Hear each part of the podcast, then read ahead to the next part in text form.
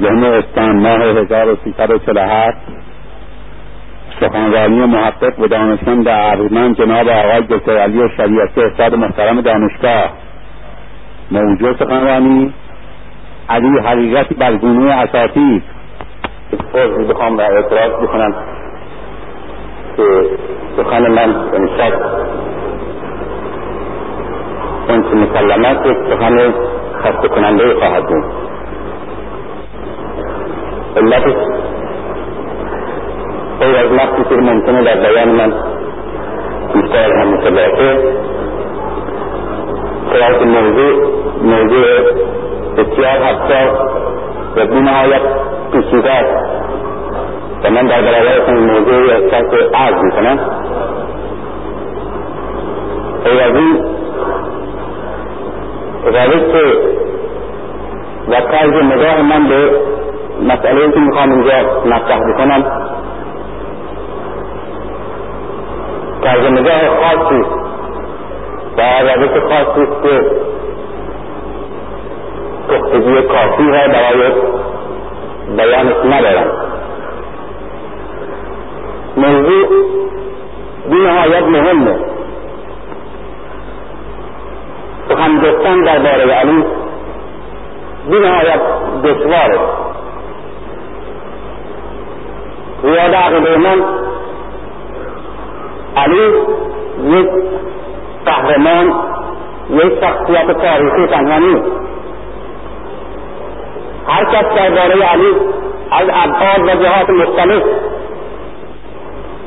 بررسی میکند خود را نه در برابر یک فرد برجسته انسانی و تاریخ میبیند، بلکه خود را در برابر یک معجزه‌ای و حتی در برابر یک مسئله علمی، یک معمای علمی و یک خلقت احساس میکند.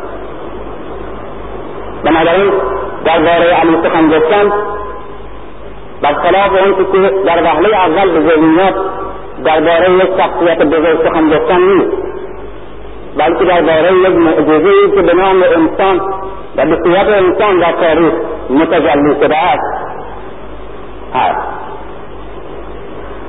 علی از جهات مختلف باید دید و در ابعاد مختلف باید شناخت. یک بار به عنوان یک شیعه از نظر اعتقادی که ما به علی و شخصیت علی و نقشی که علی در تاریخ اسلام داشته است و حق و مقامی که داشته است از این نظر رسیدگی میکنیم و میخوام بشناسیمش. این طرز نگاه یک سلسله مسائل خاصی به در برابر محقق مطرح میکنه و خوشبختانه به نسبت ابعاد دیگر علی این بعد شناخته‌تر و روشنتر است. گرچه این بعد به طور مطلق یعنی به نسبت خود علی باز هم شناخته نیست، گاه به عنوان یک مورخ علی را میخواهیم بررسی کنیم و بشناسیم، یعنی نقشی که علی در یکی از دوره‌های حساس و مهم تاریخ بشر یعنی تاریخ اسلام داشته است. در اینجا باز مسائل تازه‌ای در برابر ما مطرح میشه. رولی که علی داشته، نقشی که داشته، پیروزی‌ها و شکست‌ها و موقعیتش در جامعه‌ای که در آن جامعه بوده و کیفیت رهبری سیاسی و اجتماعی، رابطه‌اش با مردم، آزادی‌خواهی، شخصیت اجتماعی و سیاسی، مقایسه‌اش با رقبای سیاسی و همچنین مقام و موقعیتی که حضور در تاریخ اسلام در زمان حیاتش و همچنین حیاتی که پس از مناطق شروع شد در تاریخ اسلام، اینها مسائلی که در برابر محقق مطرح میشه و باید یک صورت خاص رسیدگی بشه. مسئله سوم یعنی نقطه نظر سوم که از این دیدگاه علی را باید رسیدگی کرد و بررسی کرد تا شناخته به عنوان یک دید و نگاه انسان شناسی. ما نه شخصیت و نقشی را در تاریخ و در تاریخ اسلام و ما حق و مقام و حقیقت اسلام در تاریخ اسلام به عنوان شیعه، بلکه از یک دیدگاه دیگه یک موجود شگفتی را به نام علی در بشریت می‌بینیم و می‌خواهیم و می‌کوشیم تا او را بشناسیم. در اینجا مسائلی که در برابر ما مطرح میشه با مسائلی که به عنوان یک مورخ یا به عنوان یک مسلمان یا به عنوان یک شیعه در برابر محقق مطرح است شبیه نیست. یک سلسله مسائلیه که باید از نظر روانشناسی، از نظر فلسفه و بالاخره از نظر انسانشناسی مورد رسیدگی واقع بشه. از این جهتی که من میگم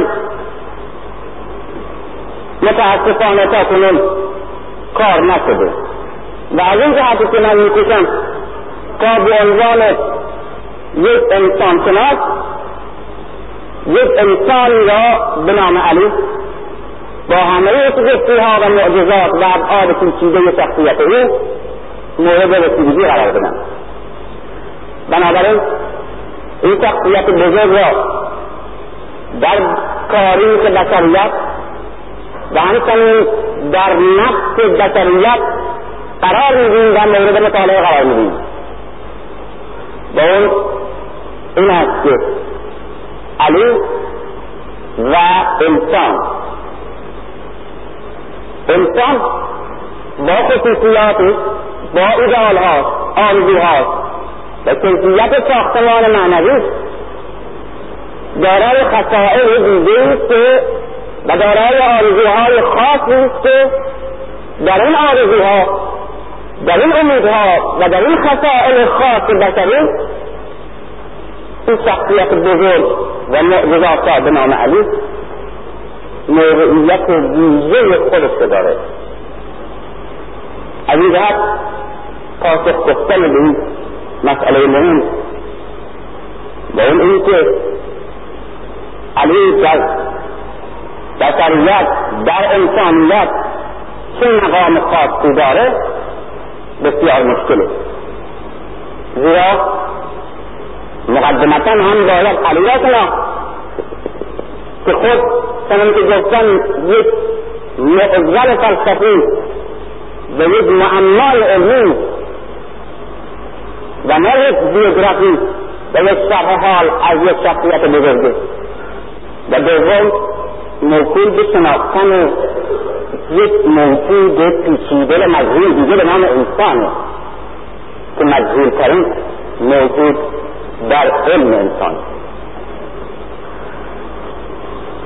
از این جهتی که من این به قدیه نه تنها به شیعه و نه تنها به مسلمانان بلکه به انسان تبریک میگم.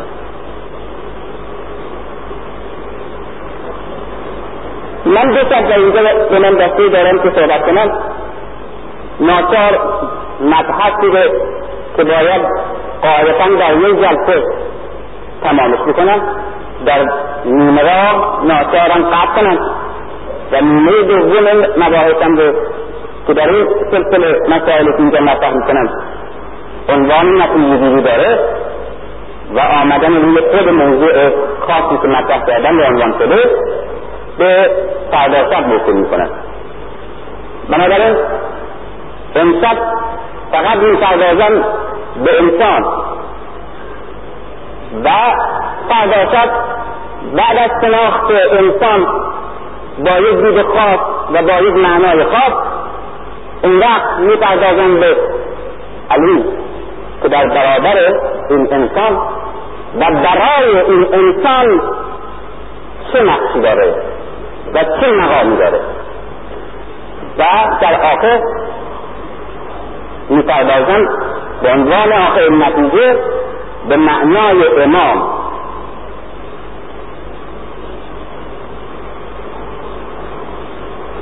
انسان شاید یک موضوع خیلی کهنه باشه و در وهله اول اینجوری به نظر برسه که یک موضوع بسیار بدیهی مطرح کردیم، در صورتی که در علم انسان در میان سراسر علوم و همه پدیده‌هایی که در علوم انسان مطرح است، مذهول‌ترین مسئله انسان است. وقتی تعریف‌های مختلف در زمان ارسطو تا الان درباره انسان میشنویم و میخوانیم، می‌بینیم حتی امروز که بشر این همه پیشرفت‌های خارق‌العاده در رشته‌های مختلف علمی کرده، امروز علم امروز هر پدیده‌ای در عالم بهتر از انسان میتواند تعریف کند. زیرا به قول الکسطرل انسان کاتنون همواره به زندگی میپرداخته و همواره در جستجوی سردرآوردن از عالم و از اشیا و از پدیده‌های مادی بوده. هرگز متوجه نشده که قبل از شناختن عالم بیرون رو باید شناخت. مقصودم از بیرون معنی چیزی عالم بیرون نیست، مقصودم از بیرون یعنی انسان، برای اینکه قبل از هر چیز، قبل از اینکه هر تمدنی رو بسازیم، قبل از اینکه هر فرهنگی و هر مکتبی را برای بشر وضع کنیم، باید انسان رو بشناسیم. ولی متاسفانه همه چیز را میشناسیم جز انسان را. بالاخص در قرن اخیر به میزانی که علم ترقی کرده و به میزانی که انسان خودآگاهی و معرفت دقیق و درست نسبت به اشیا و طبیعت پیدا کرده به نسبت علوم سابق، ولی به قول جمعی که اعتراف نیست، امروز انسان کمتر از سابق انسان را می‌شناسد، زیرا بیشتر از سابق اندیشه و کوشش علمی خود را مصروف عالم بیرون کرده، زیرا فلسفه، مذهب و علوم قدیم شعارشان این بود، گرچه به این شعار نمی‌دانم همه رسیدند، همه فلاسفه و علما، و شاید نه فلاسفه رسیدند و نه علما، اما شعارشون این بود که معنی زندگی و هدف عالم و خصوصیات انسان را و رسالت انسان را در این عالم تعیین کنند، بشناسند. این شعار علم و فلسفه در قدیم است.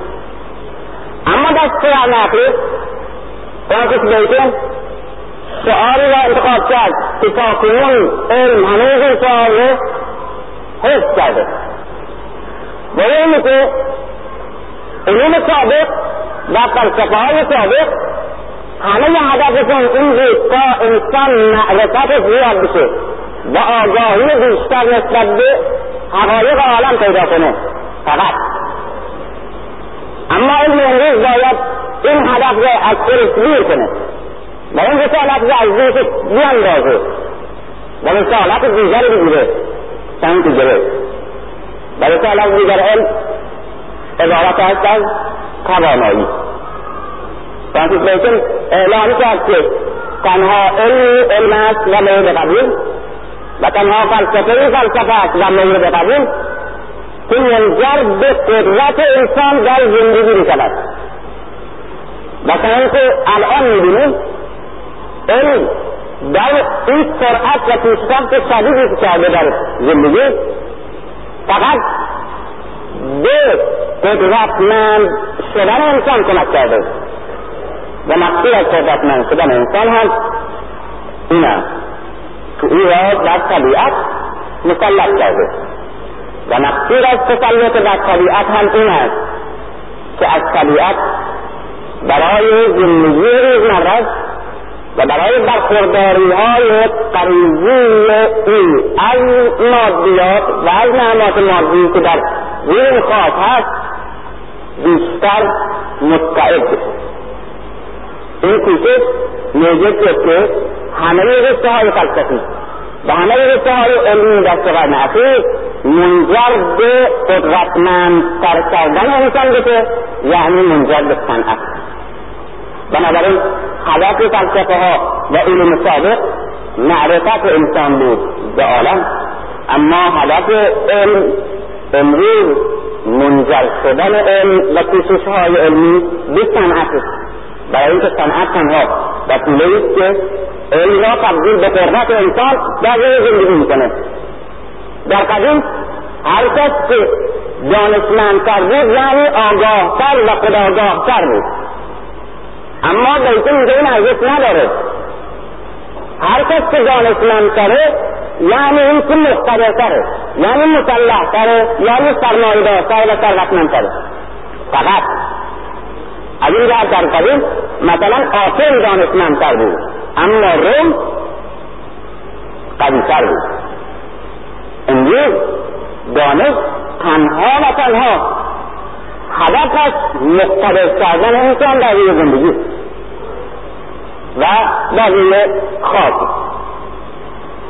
این قدرت، این شعار جسته شعار مقدس است، زیرا یکی از خدمات علم باید برخوردار کردن هرچه بیشتر انسان از مواهب مادی باشه، اما انحصار علم در چنین رسالتی خیانتی به علم و خیانتی به انسان بود، چنانکه امروز عواقب چنین حقی برای علم و برای اندیشه انسانی کاملا پدیدار شد، زیرا رسالت مقدستر از مقتدر کردن انسان که این باید این رسالت بکشه بالاتر و مقدستر از مقتدرتر شدن انسان در زندگی، خوبتر شدن انسان در زندگی و علم تنها چند که بکنیده به قدرت کردن انسان در زندگی و در طبیعت کمک میکنه و هرگز برای چگونه انسان خوبتر شدن این چاره ای نمیشده. و برای همین هم هست که انسان امروز از هر موضوعی و هر دوره‌ای در تاریخ مقتدرتر است در طبیعت، اما از همه دوره‌های تاریخ که تمدن داشته انسان و فرهنگ ضعیفتر است بر خود است. از همه دوره‌های تاریخ انسان آشناتر است نسبت به طبیعت و از همه دوره‌های تاریخ ناآگاهتر و نادانتر است نسبت به خودش. چنانکه یک حکیم قدیم را اگر میگفتیم زندگی چیست، اگر میگفتیم انسان چیست و اگر میگفتیم عالم عبث یا عبثیست، لااقل پاسخی داشت و لااقل رسالت خودش را در پاسخ گفتن به این مسائل اساسی که انسان همواره دنبالش بوده و باید حل بشه و باید علم حل کنه احساس میکرد. اما امروز از یک عالم اگر که این چیزی بپرسید میگه اینها مسائلی که هیچ وقت ما به اسم نخواهیم رسید و هیچ وقت حل نخواهد شد و اینها رو باید معطل گذاشت و به اسم نیاندیشید و تنها هدف من و رسالت من این است که چگونه پدیدهای را یا رابطهای بین پدیدهها را کشف کنم، استخدام کنم، تبدیل به صنعت کنم و اون رو تولید کنم و انسان را برخوردارتر کنم از کالا. بنابراین هدف همه کوشش‌های معنوی ذکر انسان تبدیل شدن به صنعت و هدف صنعت تولید و مصرف، یعنی انسان خلاصه شده از همه کوشش‌های و مقدس معنوی و عقلی و منطقی در مصرف هرچه متنوع‌تر و هرچه بیشتر. این است که تمدن امروز یک تمدن مصرفی است، یک اصالت مصرف شاخصه تمدن امروزه در هر شکلی از حکومت ها و در هر شکلی از اشکال اجتماعی که در کشورهای متمدن دنیا حساب کنیم در این مشترکند که اصالت مصرف مکتبشون و مذهب علمشون. این مسئله ای که هیچ کس شک در این نداره.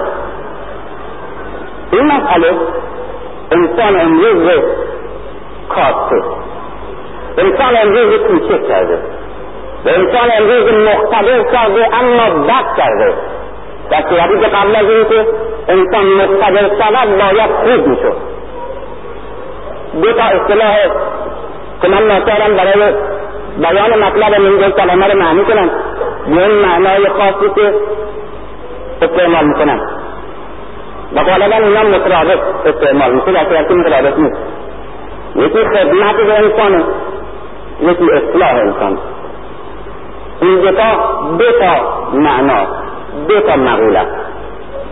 گاه ما به یک فرد یا یک اصلاح خدمت میکنیم، مثل یک شهر اصلاح میکنیم، مثل اینکه به یک انسانی 100 تومن پول میدیم، یک خانه براش میخریم، برای سیاست میذاریم.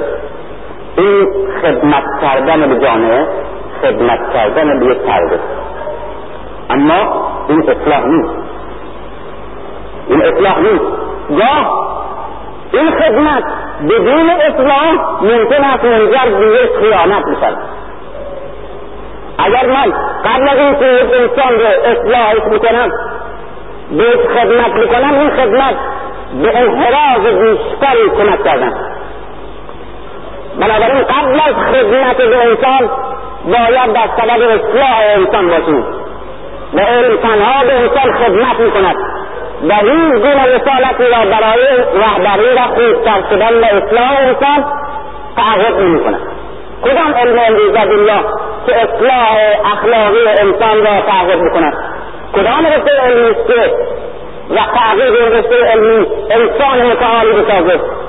یک رسته ایست. همه رسته ها انسان خداگاه و آگاه در طبیعت میسازه برای مقتدر شدن. بنابراین علم تنها خدمت به انسان میکند. در صورتی که رسالت مقدستر از علم و فیضیتر و مقدم علم اصلاح انسان است و شناختن انسان. زیرا خانه برای یک فرد ساختن، هرچه خانه زیبا باشه و خوب باشه و لوکس باشه بی‌معنا قبل از اینکه این شخصی را که در این خانه زندگی میکند بشناسیم که چه کیسته، برای چه اینجا میخواد زندگی کنه، چجور میخواد زندگی کنه، چه حساسیتهایی داره، چجور آدمیه. و ما متاسفانه قبل از شناختن انسان و قبل از اینکه یک معنایی برای زندگی و برای انسان تصور کرده باشیم به ساختن تمدن و ساختن شکل زندگی نیست و مقتدر و نیرومند به شگفت پرداختیم. این است که گاه ممکن است تمدن ما از این هم شگفت‌تر و عظیم‌تر بگذرد، اما این تمدن چون بر اساس شناختن زندگی انسان و رسالت انسان و معنای انسان در زندگی مبتنی نیست، با همه عظمتش، با همه شگفتی و با همه اهمیتش ممکن است انسان را در آن نسخ کند. من گفتم ممکن است، اما متفکرینی که در چنین ساختمان امروز زندگی میکند نمیگه مسخ شده، ممکن است مسخ بشود، میگوید مسخ شده. قهرمانان، نویسندگان، هنرمندان، مجسمه‌سازان مدرن را اگر نگاه کنید همه قهرمانان مسخ، به اینها تصادفی نیست. اینکه ما که از دور تازه میشناسیم تمدن اروپا نمیتونیم قضاوت کنیم. از کسانی که خودشون در این تمدن و در این علم زندگی میکنند باید بپرسیم که تو چگونه خود را مییابی به انسان در چنین راه و روشی چه زیر انسانی است.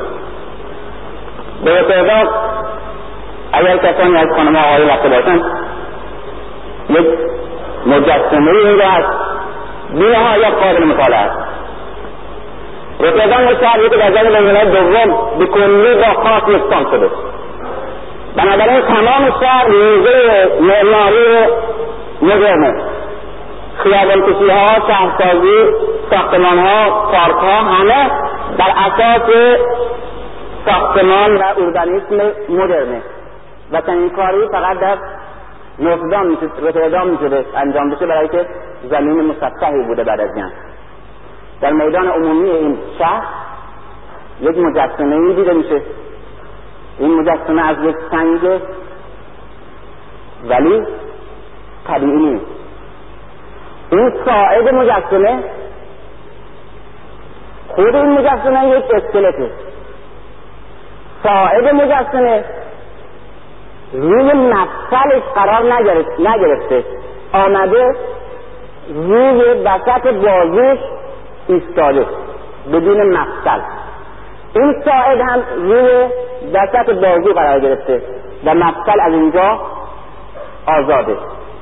زانوها همینطوره، مچ پا همینطوره، تمام انگشتان از هم در رفته است، گردن اینجوریه و سر همینطوره، به طوری که از دو وقت نگاه میکنیم احساس میکنیم که این مجسمه الان فرو میریزه. مجسمه رفردا مجسمه انسان امروزه، انسان پس از جنگ و انسان مدرن رو نشون میده که مقتدر شده. این طوری که بیتن گفت چنان اقتدار پیدا کرده که صلابت یک سنگ رو یافته، اما در این حال داره فرو میریزه. هر آن احتمال این که متلاشی بشه هست. کتاب آقای ساس که یکی از مشهورترین آثار قرن بیستمه، زندگی انسان امروز در اینجا نشون میده. اسم این استفراغه.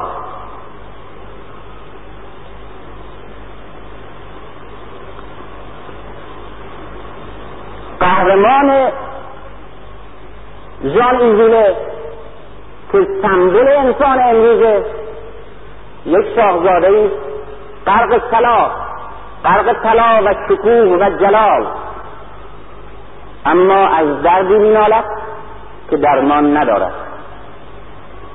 خود جان اینجوله در تفسیر این قهرمان میگه این قهرمان فرانسه است. فرانسه است که سراپا طلا، سراپا قدرت تمدن و سراپا زر، یعنی همه این مواهد زندگی، یعنی همون آرزوی فرانسیس بیکه در علم عمل شده، تحقق پیدا کرده، اما از دردی مینالد که درمان ندارد. این شاهزاده جان ایزوله میگه فرانسه است، اما امروز همه تمدنه، انسان متمدنه. قهرمان میگه مال علیته و اون خیلی خوشمزه تر انسان امروز میگه، انسان مقتدر امروز میگه.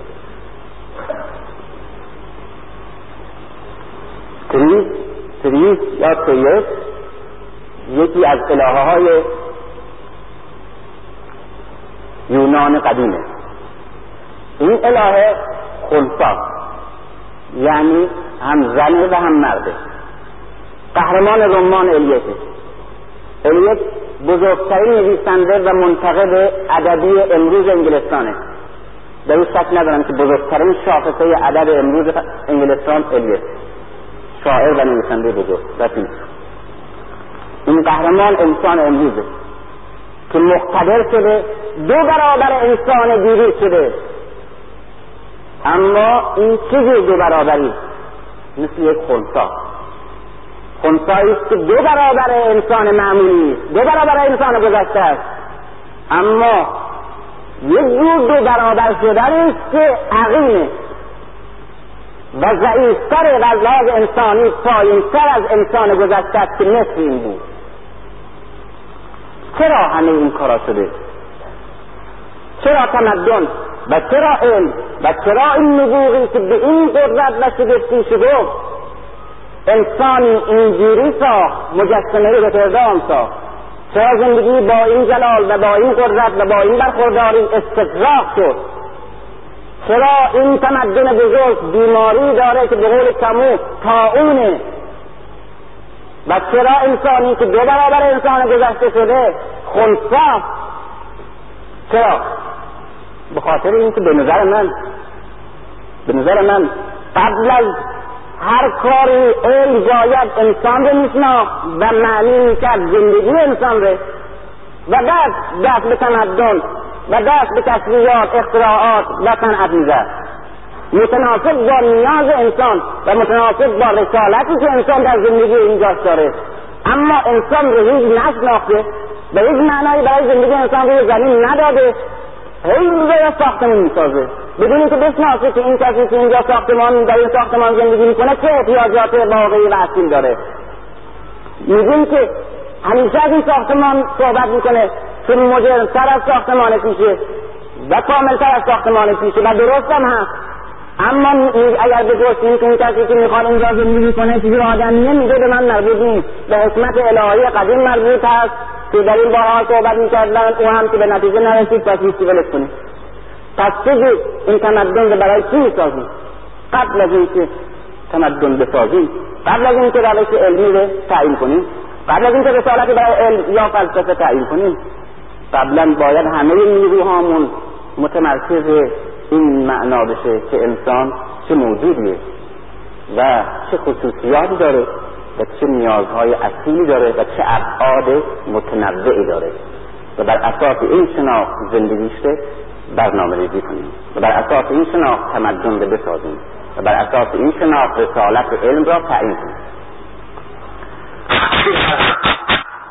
مقدمه این بود که بنابراین قبل از شناختن تمدن، قبل از بررسی فلسفه ها، قبل از بررسی و قضاوت درباره هنر، قبل از قضاوت و بررسی درباره ادبیات، درباره زندگی، درباره حتی مذهب و حتی فلسفه، انسان باید شناخته بشه. و الا مذهب راه زندگی و نجات و کمال بشره و پاسخ گفتن به عمیق‌ترین و متعالی‌ترین نیازهای انسانه. بنابراین برای تعریف مذهب قبلا باید انسان رو بشناسیم و اگر انسان رو بشناسیم اون بهترین مذهب رو انتخاب کنیم براش و بفهمیم که از میان مذاهب کدام متناسبتر با چنین موجودی است، دارای چنین نیازهایی. من در اینجا یک میکوشم امشب تا انسان را اونجوری که از مطالعات و از نظریات خودم استنباط کردم و همچنین نظریات دیگران کوشش میکنم تا انسان رو بشناسونم و بگم که مقصودم از انسان چیه و این نیازهای اصیل او که در طول تاریخ همواره با او بوده چیه و بعد نشان بدم که علی در برابر این انسان و در برابر زندگی که باید انسان بر روی این خاک داشته باشه چه کسی و چه موقعیت و مقامی داره. برای شناختن انسان از نظر مذاهب و بالاخره نظر مذهب اسلام قبل از هر کاری باید به سراغ فلسفه خلقت رفت. اغلب مذاهب بزرگ یک فلسفه خلقتی دارند که در آن ساختن و آفریده شدن انسان را بیان می‌کنند که چجوری ساخته شده. در این داستان‌های خلقت و فلسفه‌های خلقت بیشتر قصد این بوده است تا چگونگی انسان را نشون بده مذهب. در اسلام که من معتقد هستم چون رشته تحقیقم و تدریسم تاریخ ادیانه، یکی از زیباترین چهره‌های اسلام که متاسفانه ندیدم زیاد بهش توجه کرده باشم فلسفه خلقت انسان در اسلامه. به قدری شگفتی و عظمت داره که انسان متحیر میشه. در فلسفه خلقت انسان صدها نکته برای شناختن انسان به صورت سمبول و رمز نهفته است، به طوری که استخراج همین سمبول ها، همین رمز ها عبارت است از استخراج معنی واقعی انسان در همه ابعادش. در اینجا نمیتونم برسم و رسیدگی کنم فلسفه خلقت انسان در اسلام ده، برای که پاسال من روی این مسئله کار میکردم. بیش از 50 نکته تازه در شناختن انسان از سوی قصه آدم در قرآن و در روایات یافتم که اگر فرصتی در آینده باشه طرح خواهم کرد. اما برای یک مسئله که همه میدونیم تکیه میکنم و اون اینه که از نظر اسلام انسان یک جمع ضدینه. یک سرش پست‌ترین ذات رو داره و منفورترین و متعفن‌ترین ذات رو داره که ممکن نیست از اون تأثیر و کوچکتر و حقیقتر کلمه در زبان بشر پیدا بشه. سلسال مثل فخار، اینها غیر از معانی علمی که جداگانه باید رسیدگی بشه. من از نظر اخلاقی دارم این داستان به تحلیل شد، از همه این متنه، از دل، از لجن این یک سر انسانه، یک بعد انسانه. اون وقت همین لجن رو، همین همه متن رو که ساخته و ساخته شده خدا این ساخته، بعد مقدس ترین و متعالی ترین معنایی که در ذهن بشر ممکن است متصور شود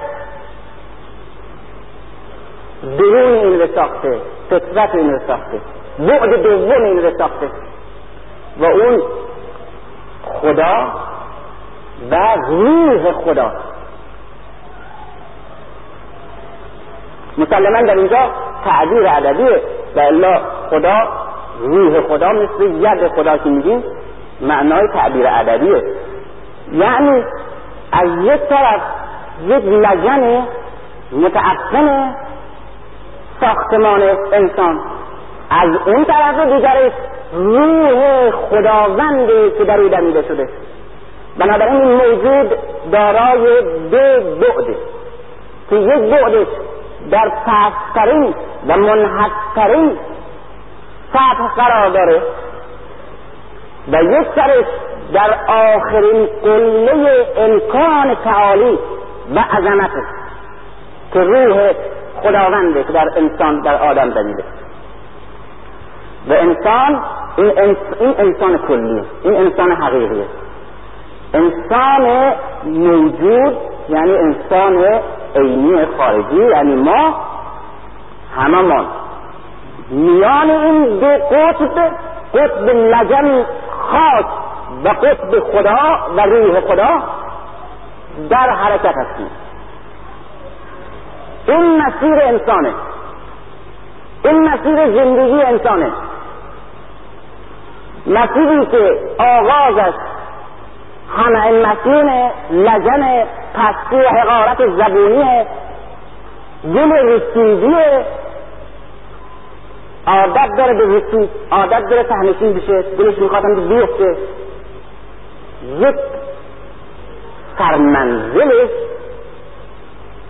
مطلق روح خدا. بنابراین در این داستان هم زندگی انسان و هم رسالت انسان در این زندگی و هم خود انسان معنی شده. بنابراین انسان موجودی است که در راه طی کردن فاصله میان خاص تا خدا، این راه نامش مذهب است و اون مقصد و سرمنزل انسان.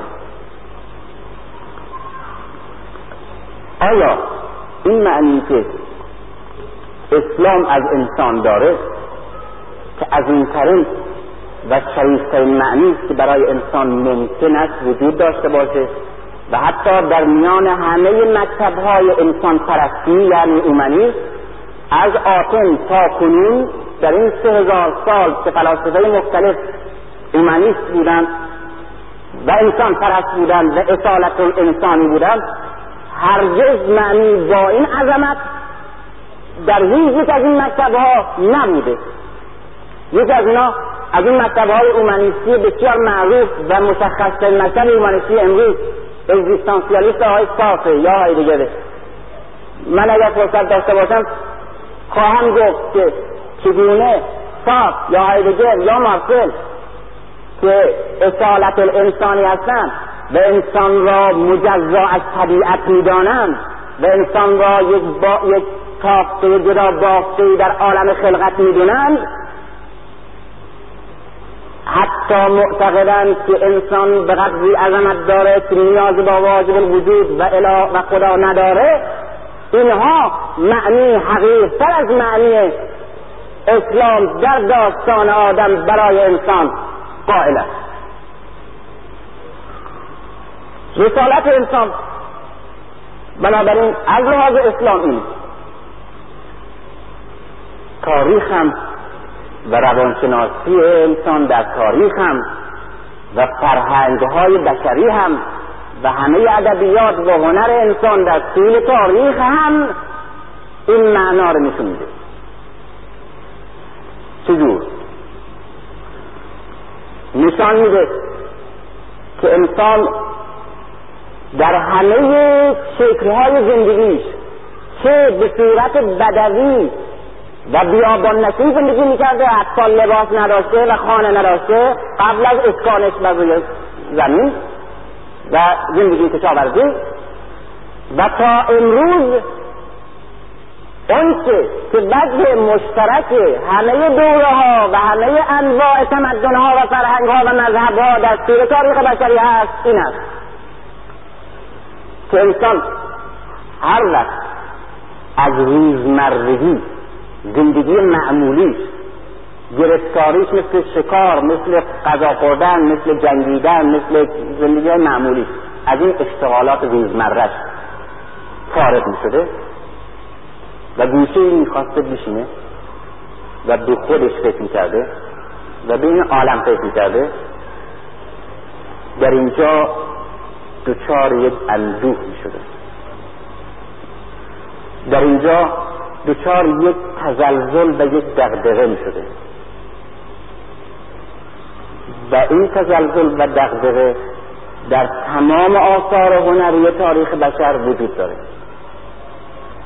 این تزلزل و دغدغه ناشی از اینه که انسان، حتی انسان بدوی، حتی انسان اولیه‌ای که برای ما اثری از ادبیات یا از نقاشی یا از طرز ساختمان زندگیش یا از افکار و عقایدش در دسترس ما گذاشته، نشان داره که در همون حال احساس می‌کرده که من مثل این که از جنس این عالم نیستم، احساس می‌کرده که من مثل این که از جنس این درخت، این کوه، این جانورها، این پرنده‌ها نیستم، احساس می‌کرده که یک چیزی زیادی در همه اینا داره، احساس می‌کرده که بیش از اون چه در دسترسش هست، به یک چیزی که نمی‌دانم چیست محتاجه و نمی‌دونسته که چیه. این احساس بیگانگی خودش با این عالم دغدغه و اضطراب دائمی در او وجود آورده و این اضطراب و دغدغه بدبینی رو به وجود آورده، بدبینی نسبت به همه چیز، به همین زندگی مادی، به این عالم. این بدبینی نسبت به این زندگی، نسبت به این عالم در جزء فطرتش، چرا که در همه ادوار تاریخی وجود داره، چرا که در همه انواع نژادهای گوناگون وجود داره و این فرهنگی نیست که از اندوه، اضطراب و بدبینی نسبت به اون که واقعیات محسوسشه خالی باشه. من این مسئله رو به صورت تفصیلش و با همه شواهد تاریخیش نوشتم و منتشر کردم. متاسفانه در اینجا تو مجالی ناچار تیکه‌ها رو خواهم گفت. این بدبینی که نسبت به اون تنبیهی، این احساس تنبیهی که نسبت به این عالم در خودش احساس می‌کرده، به این که احساس می‌کرده از این عالم مثلی که زیادتره، بزرگتره، شریفتره، و این در جزء ذات و فطرتش بوده، به دلیل اینکه هیچ وقت تعطیل نشده این احساس، این اعتقاد را که اون چه هست در نظر او تنش هست و نیازهایی داره که گرچه به روشنی نمیدونه اون نیازها چیه، نیازهایی داره که میدونه این عالم با اون چی که محسوس در دستش هست برآورده نمیکنه نیازها ره، این اعتقاد، این احساس بدبینی در این وجود آورده، احساس کمبود در این وجود آورده، به احساس قربت در این عالم در وجود آورده، احساس قربت در این عالم و احساس نامتجانس بودن با ماده جزء ذات احساس اوست، حتی در انسان فیلسوف غیر الهی امروز این احساس فکر اولین طرح جای دیگر را در مغزش نقش منقش کرده، مصوت. احساس این که من مال اینجا نیستم، احساس این که من در این عالم غریبم، احساس این که اینجا مثل این که تنمه، اولین طرح عالم دیگر را که از این بالاتره، که من از اینجا هستم، که اونجا شایستگی مرا دارد و اون که من نیاز دارم در اینجا هست و در مغزش وجود آورده. برای همینه که در تاریخ فرهنگ ها وقتی نگاه میکنیم، فرهنگ های بدوی که نگاه میکنیم، میبینیم اولین نقش طرح فلسفی که در مغز انسان ابتدایی طرح شده اعتقاد به دو جهان بودن در با همین نام.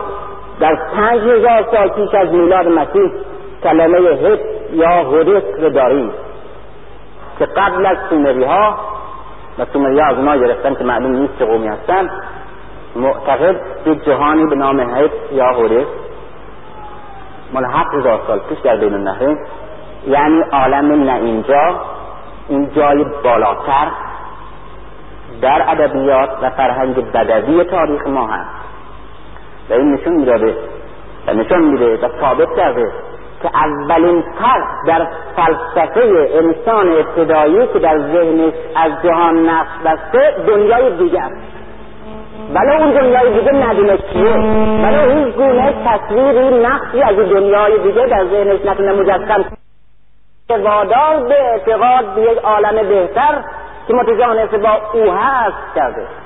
و برای همین هم هست که اولین طرح ثانویت عالمه، یعنی دو جهان بودنه در انسانی که حتی از اولین آثار تمدن به فاقد بوده. مسئله دوم در احساس او اولین مسئله‌ای که دسته که حتی انسانی که لباس نداره تحقیقات مردم شناسی و اتنولوژی قرن 19 هم نشون داده و قرن 18 هم بالاخص اسپنسر و لوی بروز که اولین مسئله‌ای که در احساس انسان نقش بسته قداست، مقدس بودن، یعنی این چیز مقدس، این دیگه پروفان است، یعنی معمولی است، مادی است، هیچ احترام ندارن، ارزش ندارن. این چی، این مهره، این شکل، این رنگ، این تیکه کوه مقدسه. چرا مقدسه؟ اونش معلوم نیست و اون در هر قبیله‌ای به یک علت مقدسه، به یک علتی که علتش هم خیلی بدوی و ابتداییه و بعدم از بین رفته اون علت.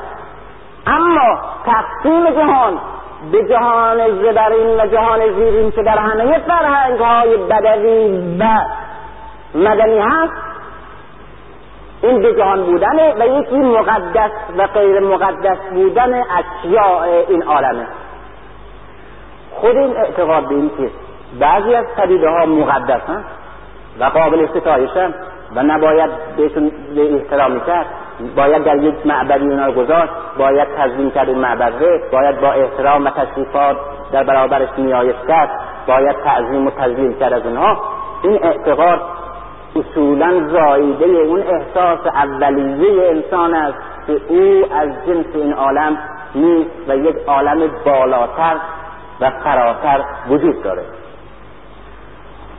این اعتقاد، این احساس، این داره و فطرت انسان به طرف جهان دیگر، به طرف قید، به طرف اون نمیدانم کجایی که من مال اینجا هستم، مال اینجا نیستم، که اونجا همه نیازهای مرا برآورده میکنه و اینجا نمیکنه و اونجا مطلقه.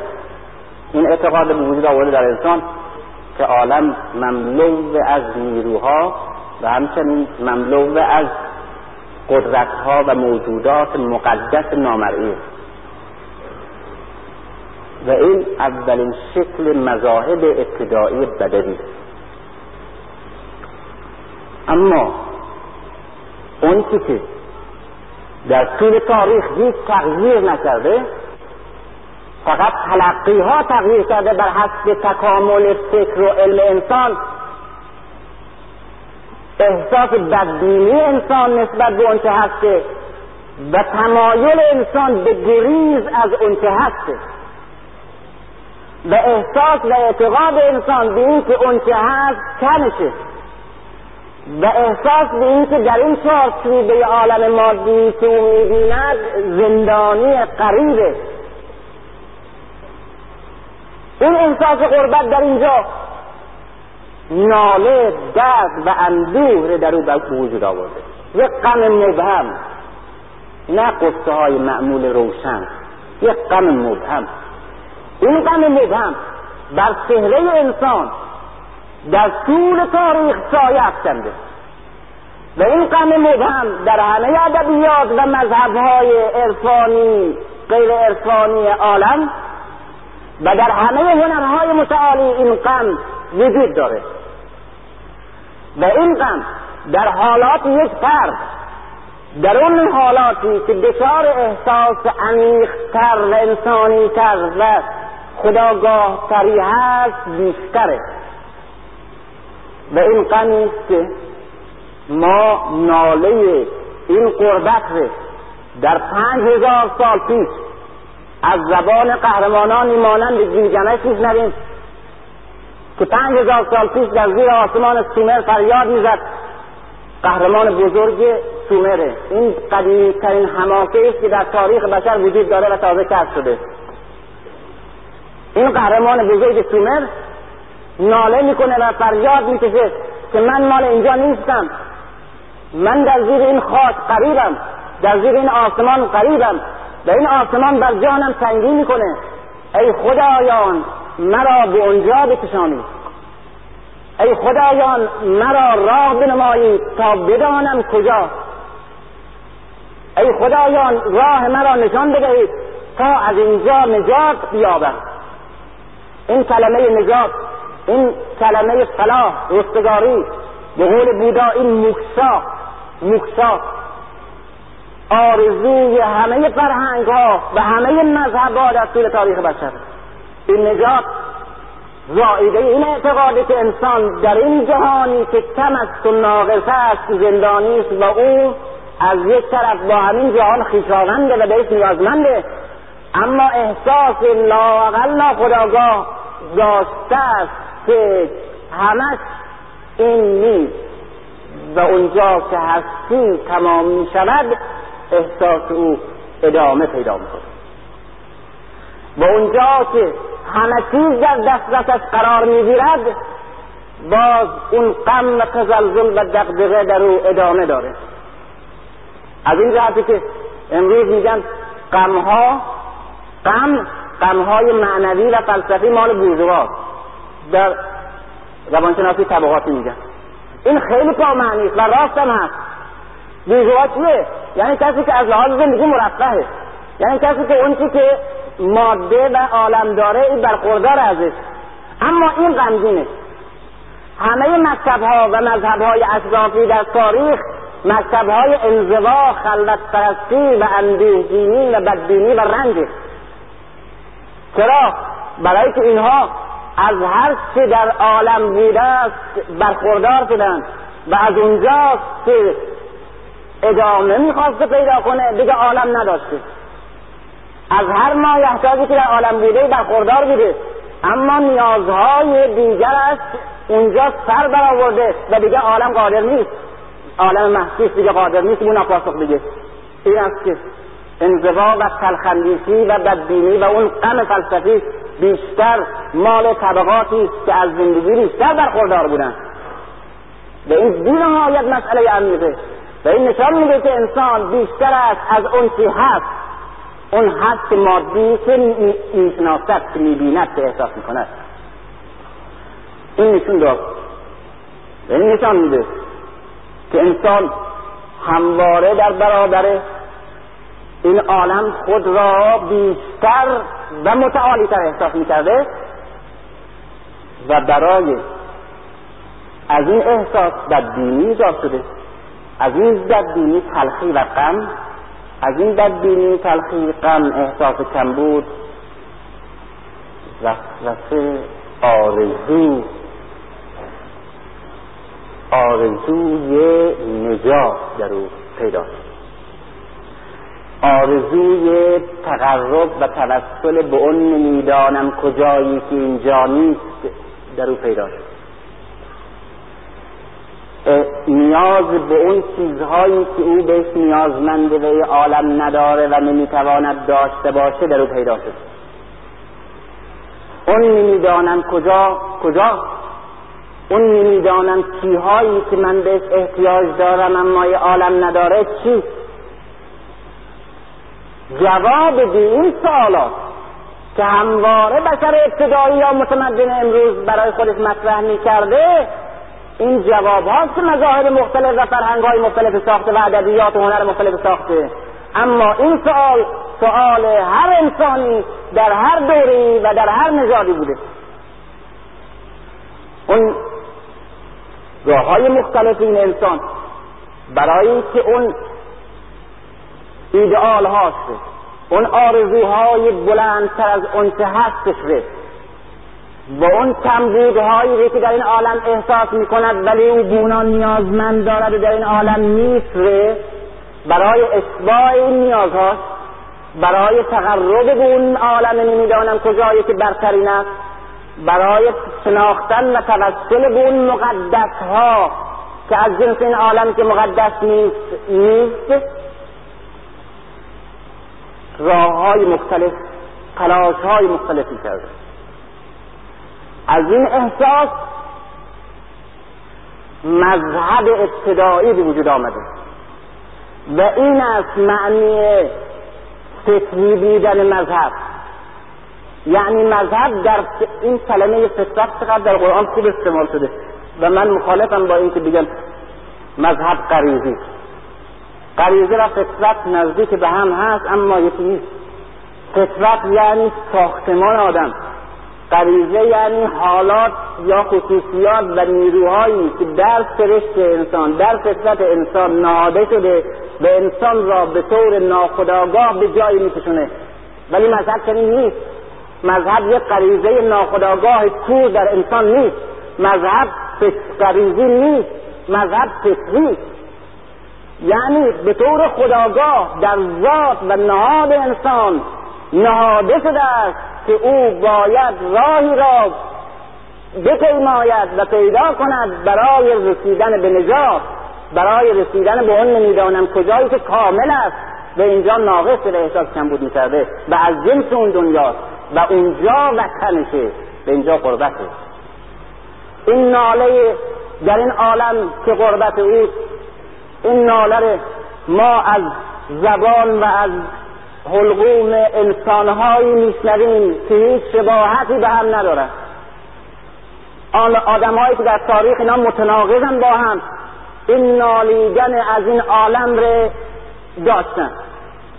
من معتقدم مسلما ناله گیلگمش که متن حماسه‌اش تازه به دست آمده از کتیبه‌های سومری و بابلی، در کتیبه‌های بابلی به طور کاملا روشنه که ناله گیلگمش که حماسه گیلگمش به وجود آورده این حماسه غم‌انگیزه، ناله از غربت این عالمه و ناله برای نجات از این عالمه ولی نمیدونه کجا. و من معتقدم که این روح بزرگ و پر از شگفتی و پر از زیبایی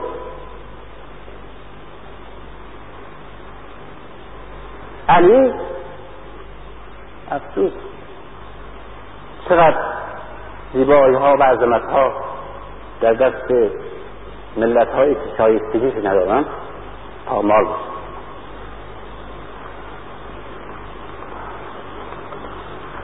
این یک آیه در انجیل هست که من خیلی این آیه رو دوست دارم و فکر میکنم که اگر همه انجیل تحریف شده باشه این سخن بوی سخن یک پیغمبر زنده و فکر نمی‌کنم کسانی که به تحریف یک کتاب آسمانی می‌پردازند اینقدر شعور و ذوق داشته باشند که چنین جمله‌ای بسازند. میگه ای انسان‌ها، انسان بزرگ مستقل می‌خواد بسازه، ای انسان‌ها از راه‌هایی مروید که روندگان آن بسیارند، ای انسان‌ها از راه‌هایی مروید که روندگان آن بسیارند، از راه‌هایی بروید که روندگان آن همه، از راه‌هایی بروید که روندگان آن همه، چرا که تاریخ تکامل مال کسانی که خودشون راه تازه انتخاب کردن یا راه‌های انتخاب کردن که هنوز انسان‌ها و توده مردمی که دنبال رو همیشه هستن و همیشه دیگران براتون فکر می‌کنن تصمیم می‌گیرن، از این راه‌ها نمی‌رن. از راه‌های بروید که روندگان آن کمند، از راه‌های مروید که روندگان آن بسیارند. علمای قسطنطنیه برای که به مضمون این آیه عمل بکنن هیچ وقت از تو خیابونا رد نمی‌شدن، از کوچه پس کوچه ها می‌رفتن رد می‌شدن. این نشان میده که یک زیبایی، یک عمق، یک عظمت، یک فکر، یک سخن، یک اندیشه در اندیشه هایی که لیاقت فهم اون عظمت رو ندارن به چه صورت مضحکی تجلی میکنه و به چه صورت مضحکی به نتیجه میرسه. و علی یکی از اون شخصیت های بزرگی و به نظر من بزرگترین شخصیت انسانی که پیغمبر باید باشد که رسالت که از همه وقت امروز ناشناخته تره و کاش ناشناخته می بود بدشناخته تره و کاش نمی دونستیم که کیه و محققین می شناختن شعور برای عبدالله. گاه علی که توی این جنگ ها یک قهرمان شمشیرزنه، توی شهر یک سیاستمدار پرتلاش حساسه و توی زندگی یک پدر و یک همسر بسیار مهربان و بسیار دقیقه و یک انسان زندگی در همه ابعاده. گاه می‌بینی تاریخ میگه که تنها در نیمه شبها توی نخلستان‌های اطراف مدینه میرفته و نگاه میکرده که کسی ندونه و نشنوه و سر در حلقوم چاه رو می‌برده و مینالیده. هرگز من نمیتونم قبول کنم که رنج‌های مدینه و رنج‌های عرب و جامعه عرب و حتی جامعه اسلامی و حتی یارانش این روحی رو که از همه این آفرینش بزرگتره وادار به چنین نالیدن بکنه. هرگز درد علی خیلی بزرگتره، این درد خیلی باید درد نیرومندی باشه که این روح رو این اندازه بیتاب بکنه.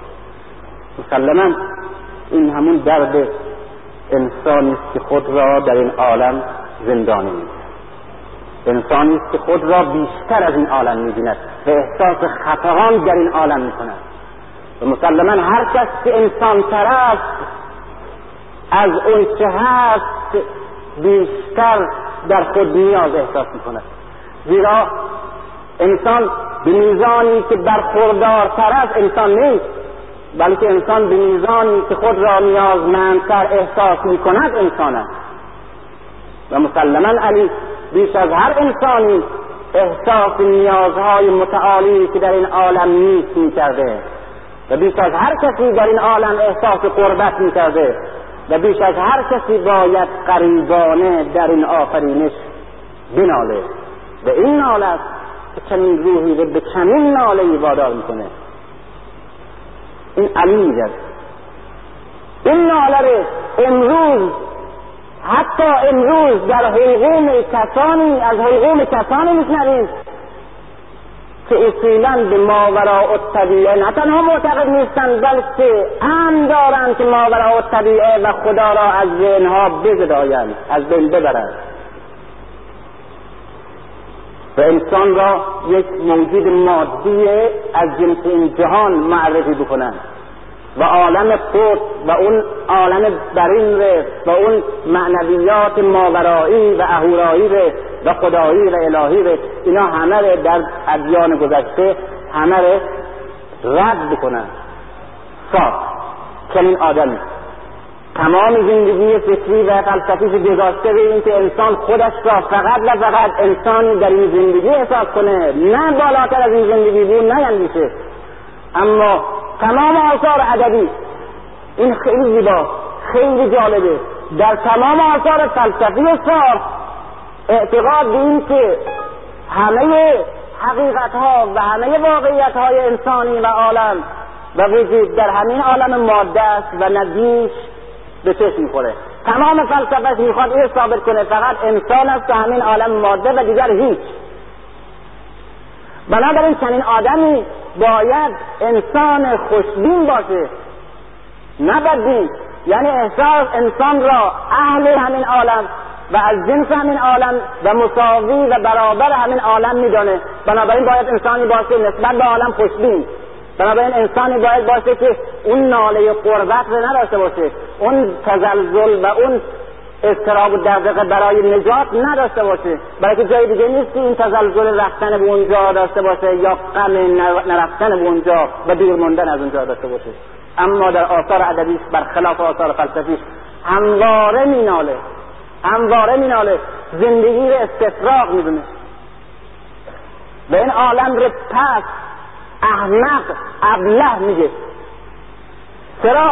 اگر هر چه حقیقت هست و هر چه واقعیت هست همین عالم است، پس چرا احمق؟ چرا ابله؟ چه کسی حق داره به این عالم را احمق و ابله خطاب کنه؟ کسی که به یک عالم داناتر و اعلا و اقدس معتقده و اعقل.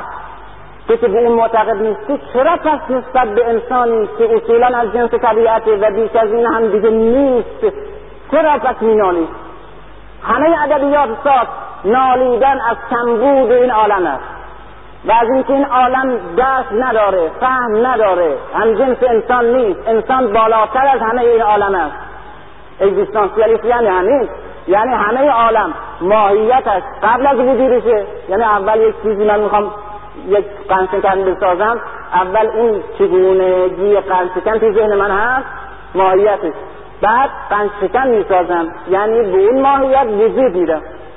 غیر از انسان که اگزیستانسش یعنی وجودش قبل از ماهیتش، یعنی اول انسان وجود پیدا کرده، هیچی نبوده، هیچ، اصلا هیچ خصلت، هیچ معنی نداشته، بعد این شخصیت انسانی یعنی ماهیتش را بعد از وجودش به دست خود ساخته است که می سازد و حق و باطل این حق کار ندارن، به این کار دارن که تو که در این حال به ماوراء الطبیعه معتقد نیستی، به عالم بالاتر از این معتقد نیستی، چرا مانند علی و مانند کسانی که مانند علی معتقد به زندانی بودن انسان در این عالم هم و معتقد به بلاهت عالم ماده و حماقت عالم ماده هستند و معتقد به یک دنیای ماورایی تر و یک دنیای مقدستری هستند که اونجا شعور کل، احساس کل، حیات کل و بصیرت کل وجود داره و عقل کل وجود داره و از جنس انسان از اون عالم و در اینجا زندانی است و بیش از این عالم است،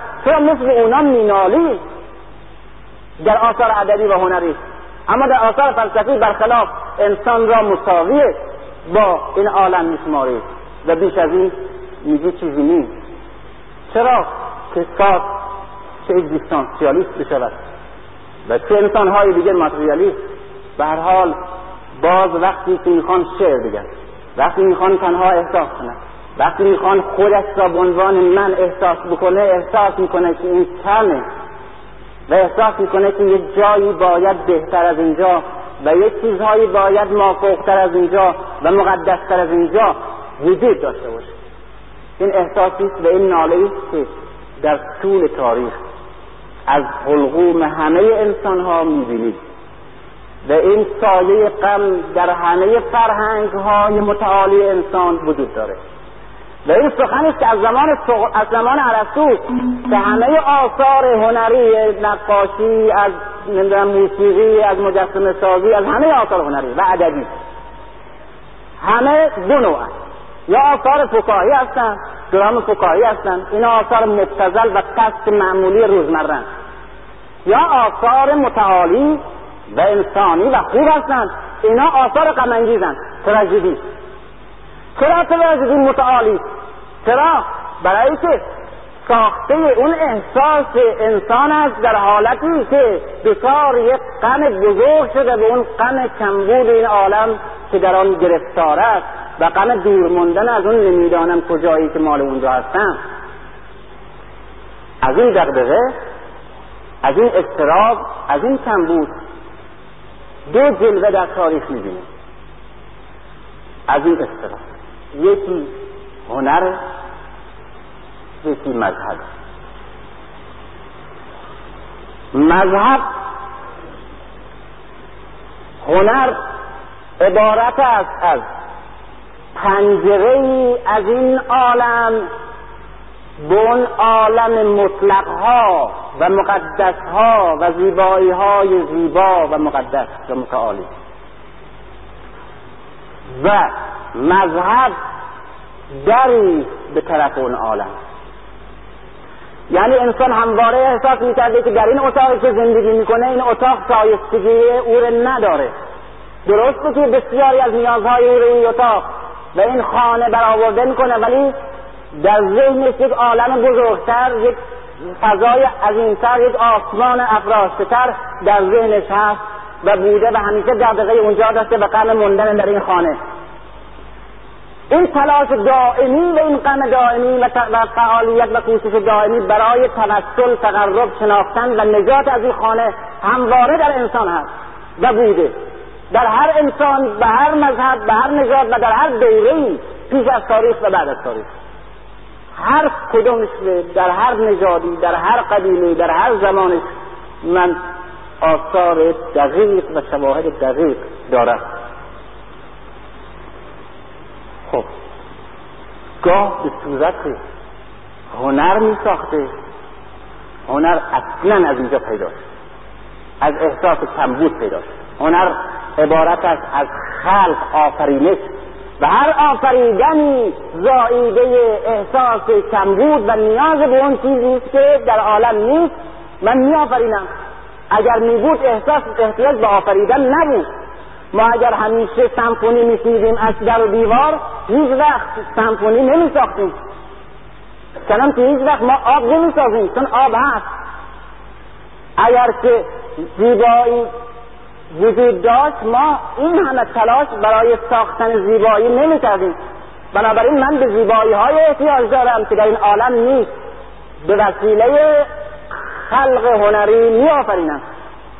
به سخن گفتنی غیر از سخن گفتن روزمره احتیاج دارم و چون این سخن گفتن روزمره همه احساسهای مرا کفایت نمی کنه، دست به خلق زبان خاصی به نام شعر می زنم و چون همه اشکالی که در این عالم هست کفایت زیبایی پرستی، زیبایی شناسی نیاز مرا به زیبایی ها نمیده، خلق زیبایی هایی که در این عالم احساس می کنم که نیست و من بهش احتیاج دارم به می آفرینم، دست به خلق می زنم.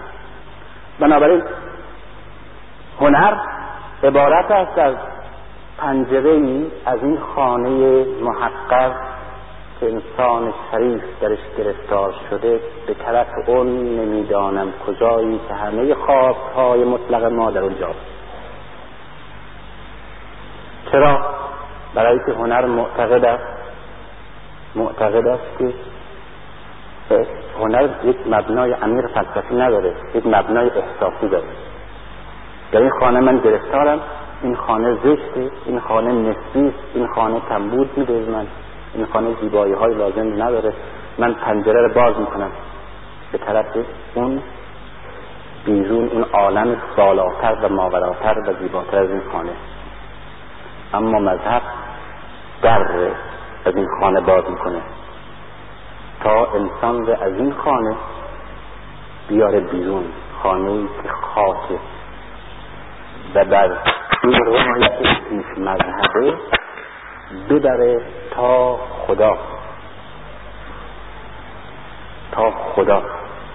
بنابراین مذهب عبارت است از یک نجات معقول از این جایی که من در اونجا احساس غربت میکنم، و هنر عبارت است از اشباع کاذب نیازهایی که من دارم و در این خانه می‌یابم. انسان خودش را در این عالم زندانی احساس می‌کرده و هر کس انسان تره احساس زندانی بودن در او بیشتره. دلیلش اینه که از زمان عرستو تا حالا تراژدی، آثار غم‌انگیز هنری و ادبی، آثار متعالیه. خود ما وقتی که به مسائل روزمره معمولی پست نزدیک به یعنی دنیایی می‌پردازیم، احساس شعف، نشاط امثال اینها داریم. در اون حالتی که به پایکوبی، بشتن و جفتک و اینها می‌پردازید، انسان در حالت خیلی معمولیه، در یک احساس بسیار مبتذله. اما وقتی که احساس عمیق درش وجود میاد، در یک تأمل بسیار عمیق درش وجود میاد، همواره با یک غم توأمه، با یک اضطراب لطیف اما بی‌نهایت عمیق توأمه. اینه که آثار غم‌انگیز، آثار متعالی، اینه که ما غم رو دوست داریم و هر انسان متعالی‌تر بیشتر آثار هنری غم‌انگیز رو دوست داره. چرا؟ اگر که فیلم ها رو، اگر سیاست ها رو، اگر شعر ها رو بگذاریم، تقسیمش بکنیم به مبتذل و متعالی، تمام آثار زیبا و آثار عمیق و انسانی هستند و غم‌انگیز. تمام آثار پست و مبتذل آثار نشاط انگیز هست، بدون استثناء همواره وجود داشت. چرا ما دوستدار یک شعر غم‌انگیز هستیم؟ چرا انسان‌هایی که متعالی هستند تصنیف‌های شادره هیچ وقت مطالعه نمی‌کنند، بیشتر آثار شعری اندوهگین رو مطالعه می‌کنند؟ در تمام اروپا آمار گرفته شده، فیلم‌های کمدی بیشتر افراد مبتذل، افراد پایین از لحاظ فرهنگ پایین هستن میرن مشتری شد. آثار غم‌انگیز نخبه ها و کسانی که از لحاظ فرهنگ بالاترن میره. برای همین هم هست که وقتی میخوان فیلم ها رو صادر کنن به کشورها، کشورهایی که از لحاظ فرهنگ در سطح پایین هستن فقط آثار کمدی رو میبرن اونجا. اونهایی که در سطح فرهنگ بالات هستن اونا آثار غم‌انگیز میبرن. چرا ما پاییز رو دوست داریم؟ به خاطر اینکه در اونجا احساس پایان میکنیم، احساس پایان، یعنی اون درد دائمی نجات در غروب بیشتر احساس میکنه و احساسهای عمیق‌تر غروب رو بیشتر با خودشون خویشاوند میبینن.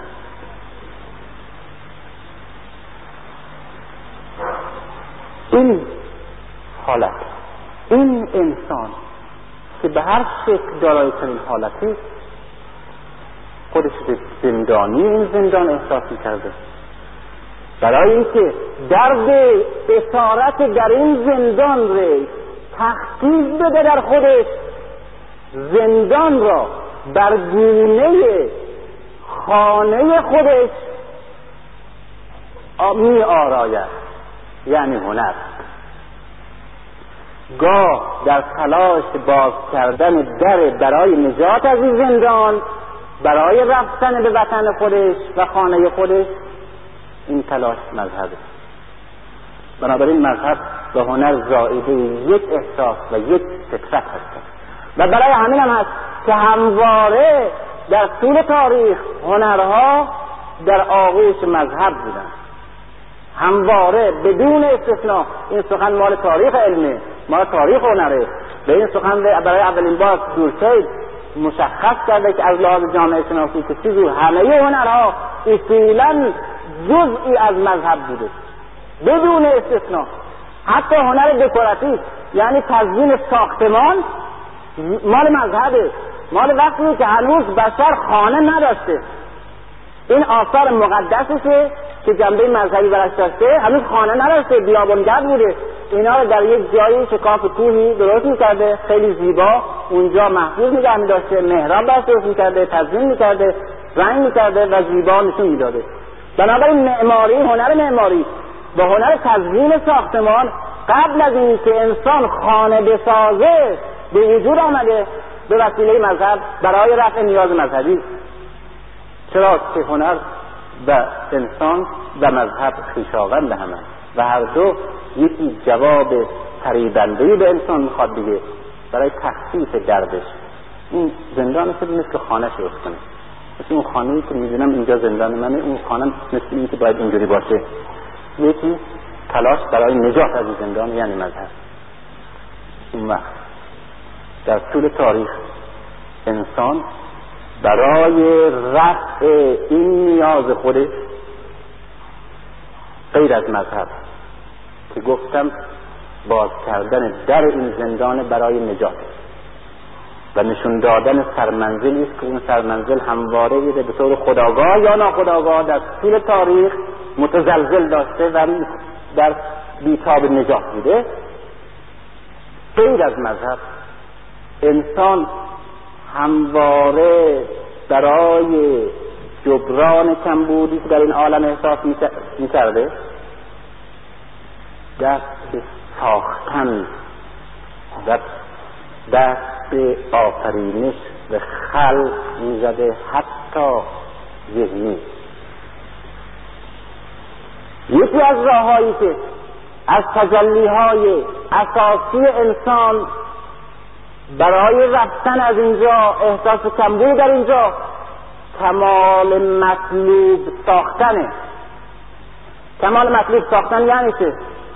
این کمال مطلوب ها رو نمیشناخته خودش، اونقدر فرهنگ نداشته که کمال مطلوب ها رو جاشه تصویرشه به صورت مشخص بفهمه.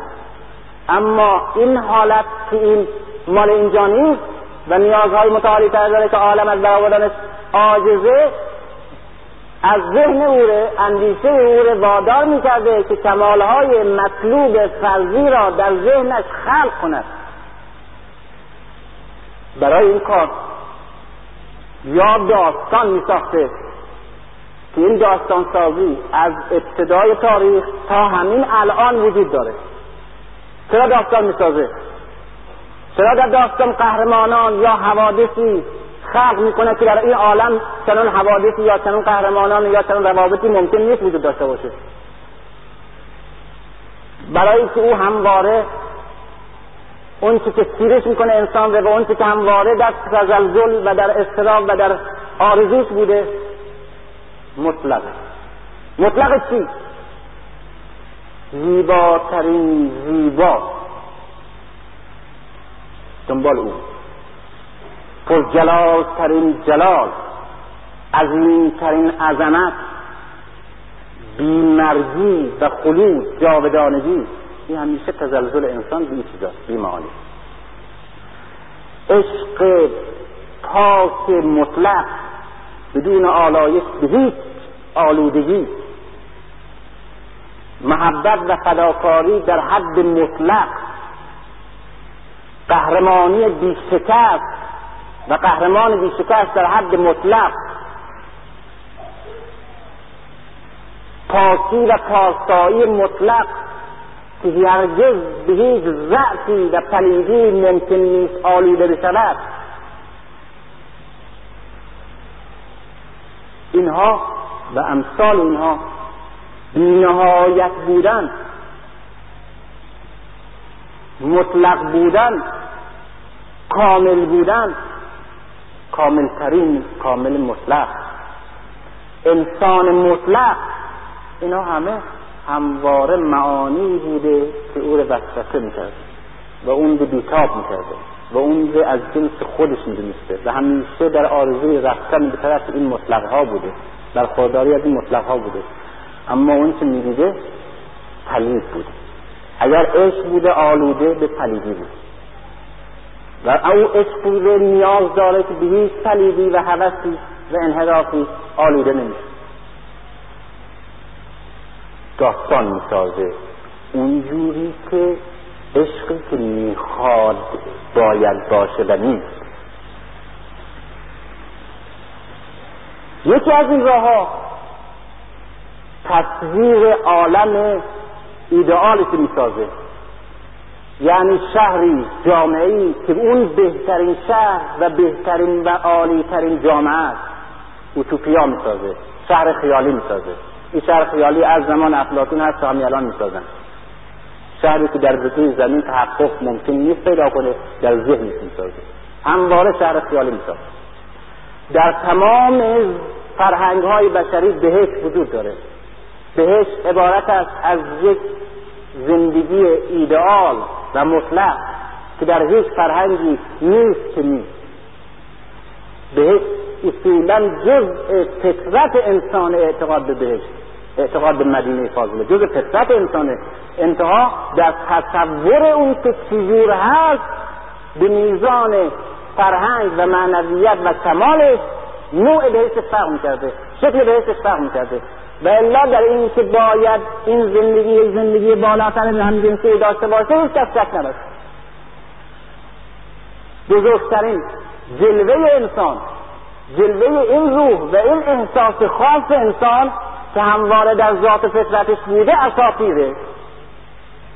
اساطیر عبارت است از مجموعه شخصیت‌ها، مجموعه مظاهر و مجموعه زندگی‌ها، مجموعه احساس‌ها، مجموعه پیوندها و پیوستگی‌ها و روابط انسانی در حد اعلای کمال که چون در روی زمین این اساطیر وجود نداشته، برای اتباع این نیاز و دلهره دائمی و وسوسه دائمی و آرزوی دائمی میساخته در ذهن و بعد میپرستیده همین سمبول ها ره، همین مظاهر ره، همین رب النوها ره، همین اله ها ره.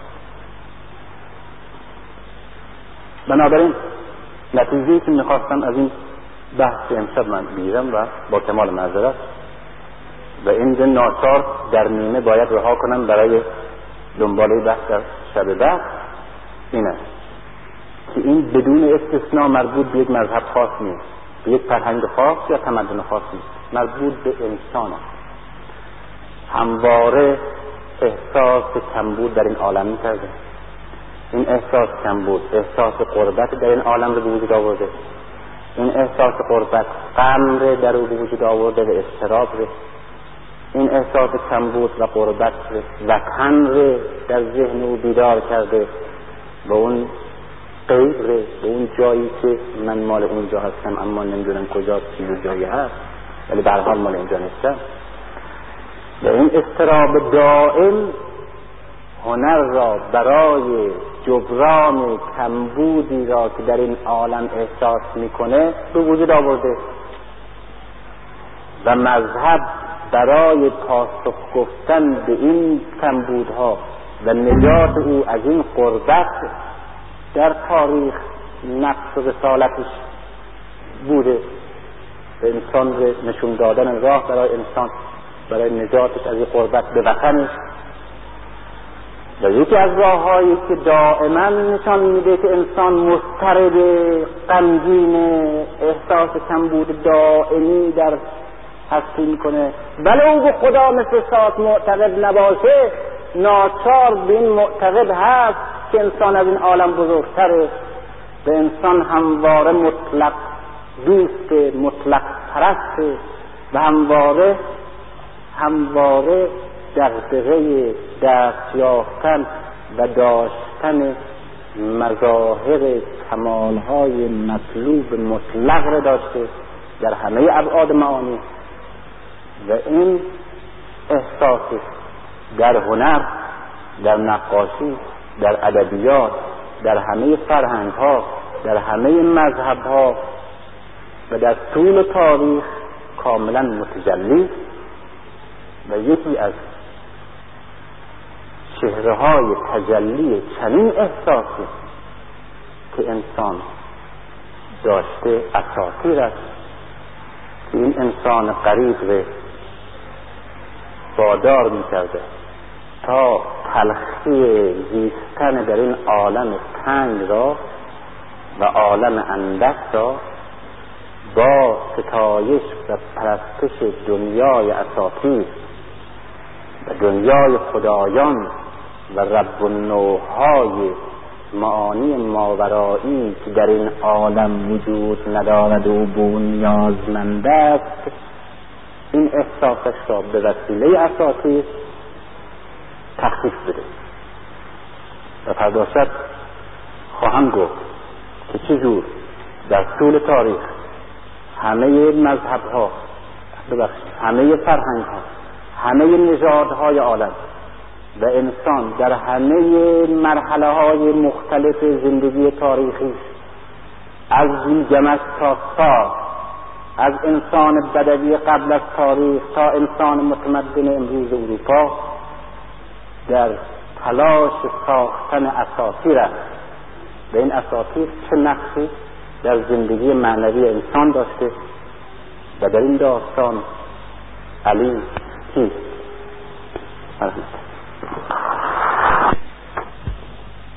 شانزدهم اسفند ماه 1347 سخنرانی محقق و دانشمند ارجمند جناب آقای دکتر علی شریعتی استاد محترم دانشگاه.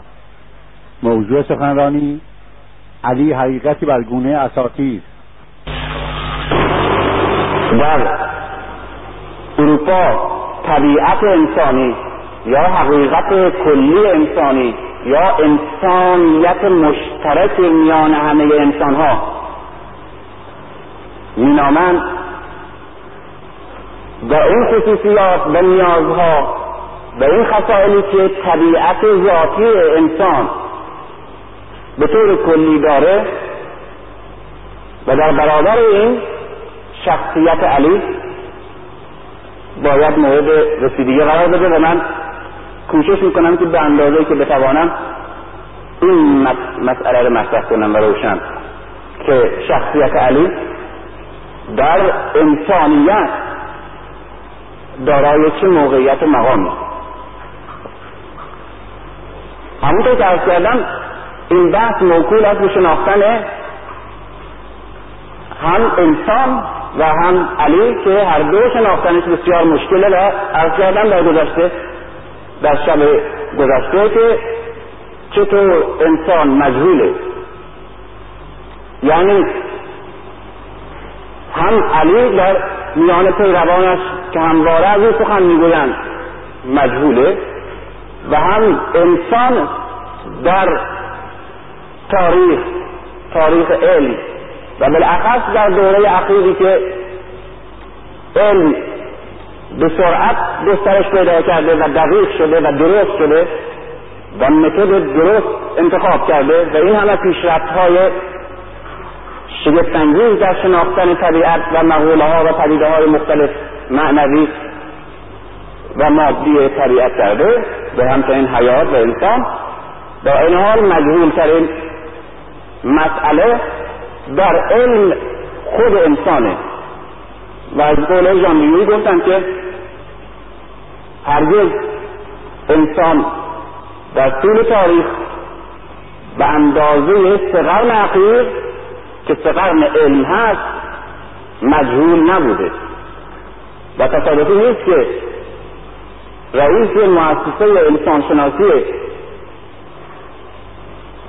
دنیا، یعنی هم فرانسه و هم اروپا هم امریکا، آقای علیشیس کارج که اولین کسی که مؤسسه انسانشناسی رو بنیاد کرده که در اون مجموعه تحقیقات دانشمندان در فیزیولوژی، در روانشناسی، در مغزشناسی، قلبشناسی، در پسیکانالیز، در جامعه شناسی، روانشناسی اجتماعی، نژادشناسی، همه این تحقیقات کلی جمع میشه زیر دست یک هیئتی به ریاست آقای علیشیس کارج و مجموعه این تحقیقات که اصاره همه دانش‌های انسان امروز درباره انسان است، مورد رسیدگی ایشون واقع میشه و همه این اطلاعات رو در کتاب جمع میکنه که هدفش شناختن انسان و این کتاب رو اسمش به انسان این موجود مجهول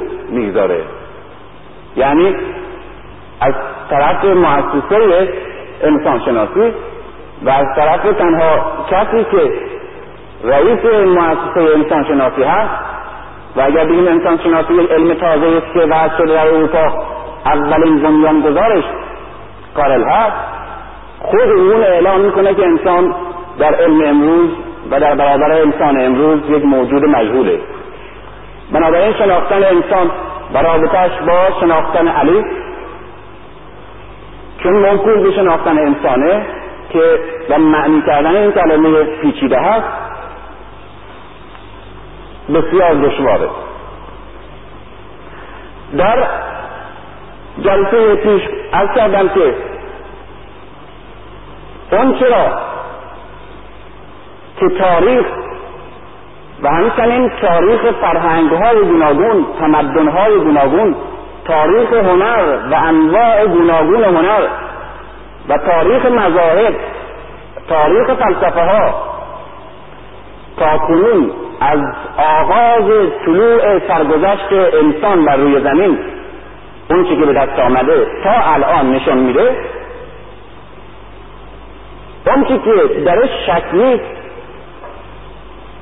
و همه این پدیده ها و مسائلی که اینجا طرح کردم شاهد این حقیقتا اینه که انسان یک موجودی است که از آغاز تاریخ هر وقت به خود میاندیشیده و به جهان و از روزمرگی و مشاغل روزمرهش فارغ میشده، دچار یک اضطراب و دلهره‌ای میشده و یک غم مبهم بر روحش سایه میانداخت و اون چرا میدیده کم و ناقص میافته، حتی انسان بدوی. و در این طبیعت احساس کمبود میکرده و این کمبود و این احساس کمبود به میزانی که انسان رشد پیدا میکنه و برخوردارتر میشه، این احساس کمبود و نیاز به اون چیزی که در عالم نیست درش بدیتر و شدیدتر میشده و ناچار اضطرابش و بدبینیش هم بیشتر میشده. این احساس کمبود از این عالم در این عالم و احساس این که اون چه در اونجا که همه هستی که میبیند تمام میشود، احساس او ادامه پیدا میکند و احساس این که این از جنس این عالم و پدیده‌هایی که در این عالم در دسترسش هست نیست، بلکه دارای یک فطرت متعالی‌تر از جنس ماده محسوس است، احساس کمبود و در نتیجه اضطراب در او پیدا می‌شود و این اضطراب و این احساس کمبود احساس زندانی بودن و غربت رو در او به وجود آورده و این احساس کمبود و غربت وطن رو فرایادش می آورده که بنابراین مثل این که جایی هست که من مال اونجا هستم، مثل این که جایی باید باشه که همه چیز ناقص نباشه، مثل این که جایی باید باشه که اون چرا که من میخواهم و نیست در اونجا هست. این احساس فطرتاً اندیشه او را کشانده به دنیای بهتر، جهان بالاتر و کامل، جهانی که هرچی میخواهیم در آن هست، جهانی که اون چه در این عالم نیست و عالم از آوردنش عاجز است در اونجا موجود است و جهانی که در اونجا همه پدیده ها هم جنس انسان است و شایسته زیستن انسان. و از این جهتی که اولین طرحی که در اندیشه بشر در طول تاریخ پیدا شده، در آغاز تاریخ و همه فرهنگ های بدوی نشان میدن اعتقاد به جهان برینه و تقسیم عالم به جهان زیرین و جهان برتر و برترین، و این در هیچ فرهنگی نیست. این تقسیم بندی و این دوگانگی عالم وجود که این مسئله در اونجا نباشه. و اصولا همه فرهنگ ها و همه مذهب ها و همه فلسفه ها بر دوگانگی وجود پس، وجود ناقص و وجود کاملتر و وجود مطلق و دنیای پر و دنیای شایسته و متجانس با انسان و دنیای مقدس و دنیای زیبا و خوب مشترک در همه فرهنگ ها، در همه مذهب ها. و بعد اینجا رسیدم که انسان برای رفع نیاز این کمبودش و تخفیف احساس تلخش از این که در جای زندانی و گرفتار زیستن که نه در خور اوست، تلاش های گوناگون میکرده و همواره این اضطراب در او محسوسه.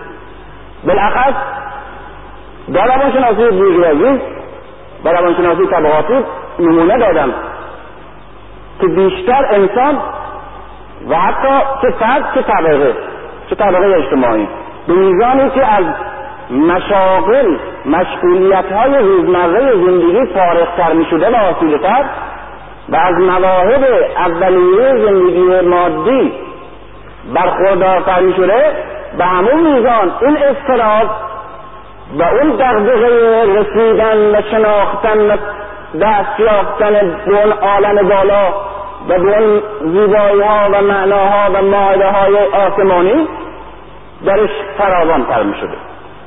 و از این جهت هست که دلهوره، غم و بدبینی نسبت به عالم از نظر جامعه شناسی امروز خاص طبقه مرفهه، در صورت که طبقه غیر مرفه روانشناسی پرولتاریا نشان میده که یک روانشناسی واقع گرایانه دارن، یعنی فقط به اون چیزی که واقعیت داره مخصوص هست برون میاندیشن. نیازهاشون، آرزوهاشون همین غذا، لباس، خانه و بهداشت و پول و ثروته. اما اونا که اینا همه رو دارن، نیازهایی دارن که در این عالم نیست و همواره دغدغه داشتن اون مایحتاجی را که در عالم وجود نداره دارن. و این انسانی که این احساس تلخ رو داره و این دلهره بودن در غربت رو داره و این گرفتار شدن در جمعی که نه خویشاوند او هستند و نه با او متجانسند داره، این را به تلاش وادار کرده. تلاش هایی که در طول تاریخ بشر یک لحظه تعطیل نشده. این تلاش ها برای نجات انسان بوده که این کلمه نجات همونطور گفتم روح و جان همه مذهبها و همه فلسفه های قدیمه و خودش نماینده اینه که قبلا احساس میکرده انسان که از وضعی که داره باید بالاتر بره و باید نجات پیدا کنه و به بهترین و به بهتر برسه، و برای همین هم هست که همواره در تلاش نجات بوده. در تلاش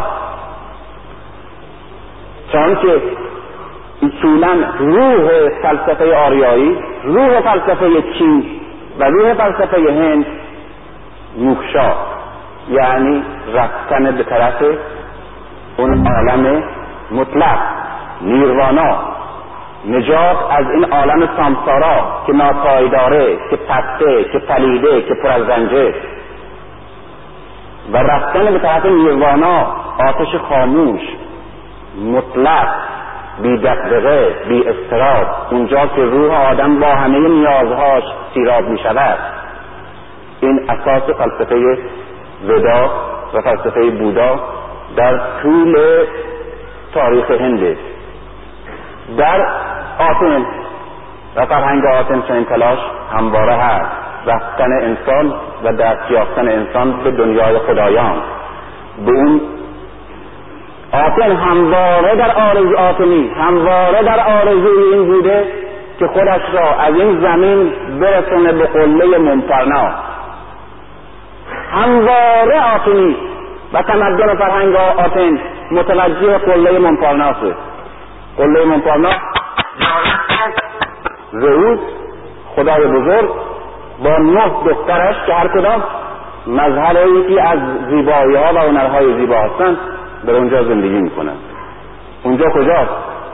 به اندیشه یونانی اونجا جایی است که باید باشه و شایسته انسانه، اما بر روی خاک نیست و بنابراین باید از روی خاک نجات پیدا کنیم و خودمون رو برسونیم به قله ممپرنا، جایی که زیبایی ها و خوبی ها به طور مطلق اونجا وجود داره. در مذاهب ابراهیمی که ما و اسلام ما آخرین و کاملترین مذهب از این سلسله مذاهب که از آدم شروع میشه و تا خاتم، باز میبینیم که مسئله طلاق و مسئله رجعت به طرف خدا و نجات از این عالم ماده اساسی ترین تلاش و اساسی ترین احساسی است که در این مذاهب وجود داره. بنابراین و همچنین فرهنگ شناسی بدوی نشون میده که انسان بدوی، انسان ابتدایی، چه انسانهایی که در 8000 سال، 10000 سال، 20000 سال، حتی 33000 سال پیش در قاری که تازه در اسپانیا کشف کردن، و همچنین انسانهایی که به صورت بدوی بدون لباس، بدون خط، بدون زبان امروز زندگی میکنن، اینا همه در تلاش تماس و رسیدن به اون قید بودن، به اون جایی که بهتر از اینجاست و اونجا شایسته انسانه و انسان باید خودش به اونجا برسونه. اینجا کمشه، اونجا همه چیز هست و از این جهت که بهش همواره در ذهن انسان در همه مذاهب وجود داشته. حتی توی فلسفه های غیر مذهبی باز مدینه فاضله وجود داره، اوتوپیا وجود داره، شهر خدا مال توماسمور وجود داره، سنسیته مال ژان ایدوله وجود داره. اینها کسانی هستن که بهشت ماوراء الطبیعه رو بهش مطرح نکردن یا اصلا منکرن، ولی باز هم این نیاز دائمی و اضطراب و احساس خفقان در این عالم اونا رو کشونده به ساختن و تصور کردن و فرض کردن یک عالم زیبا و مطلق. مدینه فاضله ساختن، شهر خدا ساختن یا شهر مقدس مثل جان ایدوله ساختن. از تلاش های گوناگون یکی مذهب بوده که مذهب پاسخ به این نیاز انسان است که خودش رو در این تنگی‌ها گرفتار می‌بیند و در این غربت، و گفتم مذهب دریغ می‌گشاید و راهی را می‌نماید برای رفتن و نجات انسان از این خانه تنگ و اندک و فقیر به اون سرای پاک و بزرگ و مقدس که همواره انسان در آرزوش بوده. و هنر، انواع و اقسام هنر تلاش انسانی بوده که باز در این خانه خودش رو اسیر می‌یافته و ناچار به زیستن و احساس کمبود می‌کرده و این دنیا رو زشت احساس می‌کرده و او به زیبایی‌ها و تعالی‌های بیشتری نیاز داشته که در این خانه برآورده نمی‌شده و برای این کار دست به خلق می‌زده. خلق هنر، خلق شعر، خلق موسیقی، خلق نقاشی، تصویرهای گوناگون ساختن، دکورهایی که در عالم نیست و ما خودمون میسازیم. بنابراین همه هنرها عبارت است از دست زدن انسان به آفریدن، به خلق کردن اون زیبایی‌ها و خوبی‌هایی که در عالم نیست و او دلش میخواد باشه. از این جهت انسانی که دست به کار هنر میزنه مسلماً احساس کمبود در درونش بوده که دست به خلق هنری میزنه و انتها اگر که اثر زیبا و خوب متعالی نمیآفرینه مال ضعفشه که نتونسته، یا ضعف قدرت هنریشه که نتونسته خوب بسازه، یا ضعف قدرت فکریشه که نتونسته از این بهتر تصور بکنه.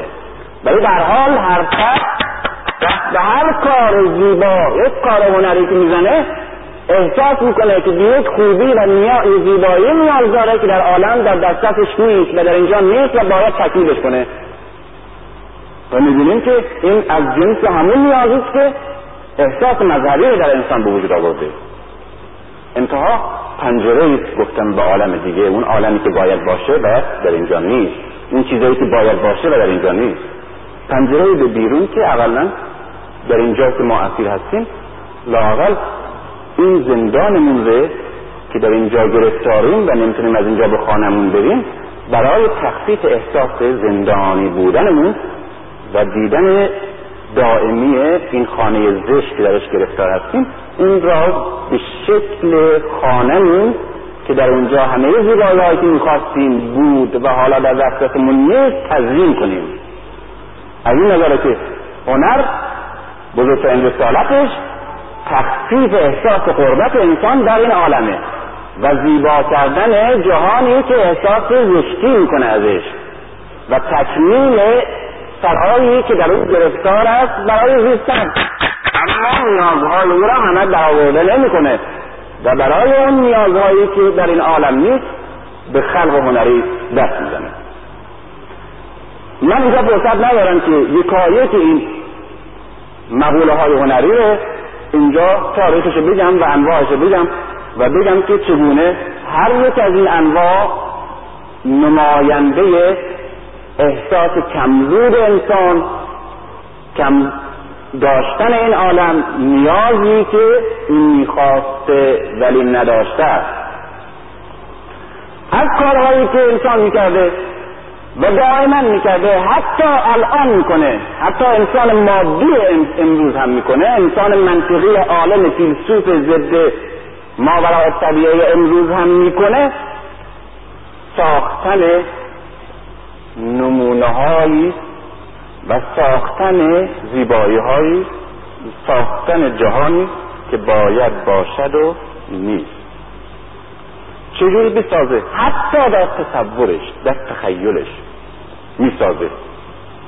اون چرا که نیست میسازه.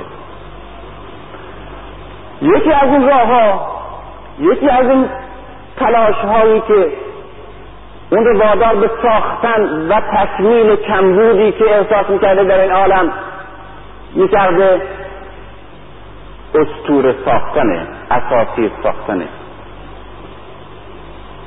اساطیر دوگونه است، یا یک شخصیت واقعی بوده در تاریخ وجود داشته،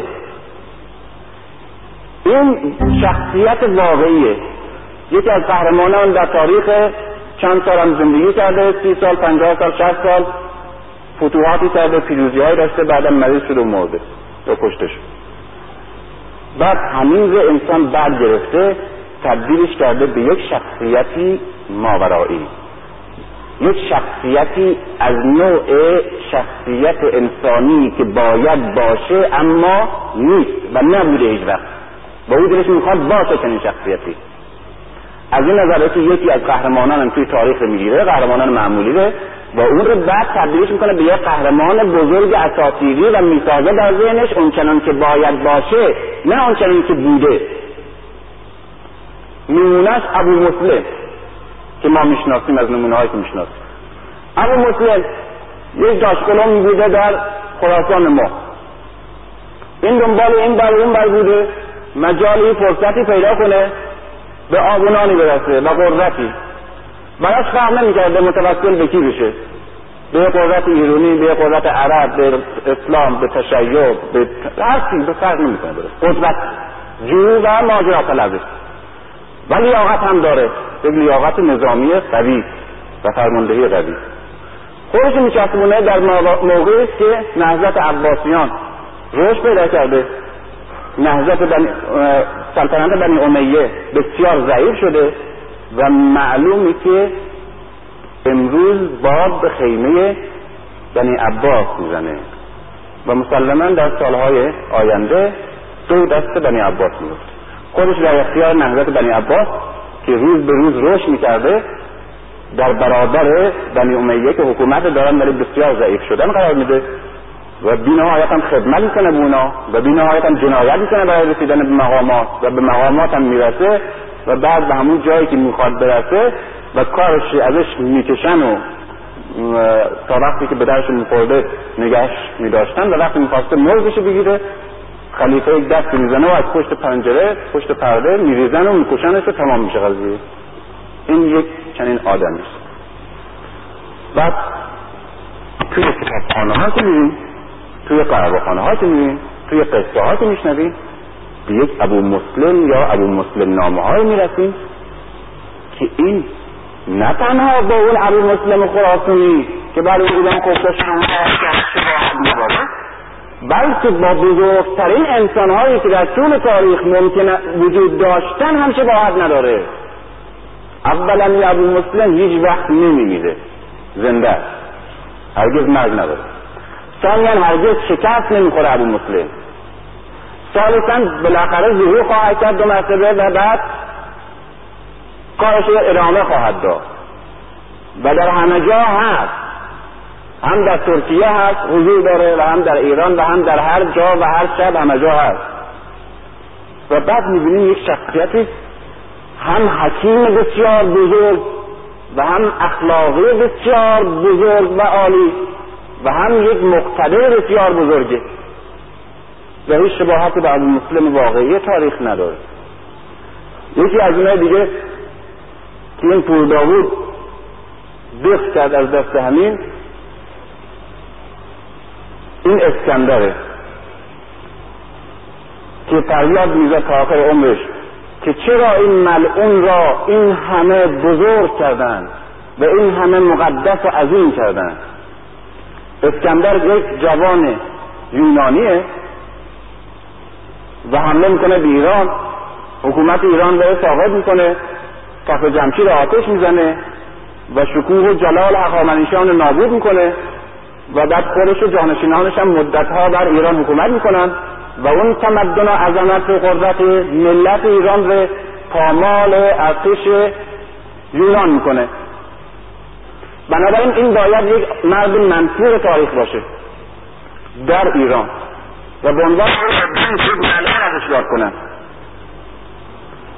و از طرفی به هر حال ملعون یاد نکنن. اینو من میگم، به هر حال یک نظامی که از غرب حمله کرده به ایران و دارا را از بین برده و هخامنشیان را منقرض کرده و بعدم خودش مدتی سلطنت کرده و بعدم جانشینانشون بعدم شکست خوردن رفتن، یکی از قهرمانان مثل قهرمانان دیگه که در تاریخ بودن دیگه. اما اسکندر چنین مردی نیست توی اساطیر، از همین جوان یونانی منحرف و ضعیف و فاسد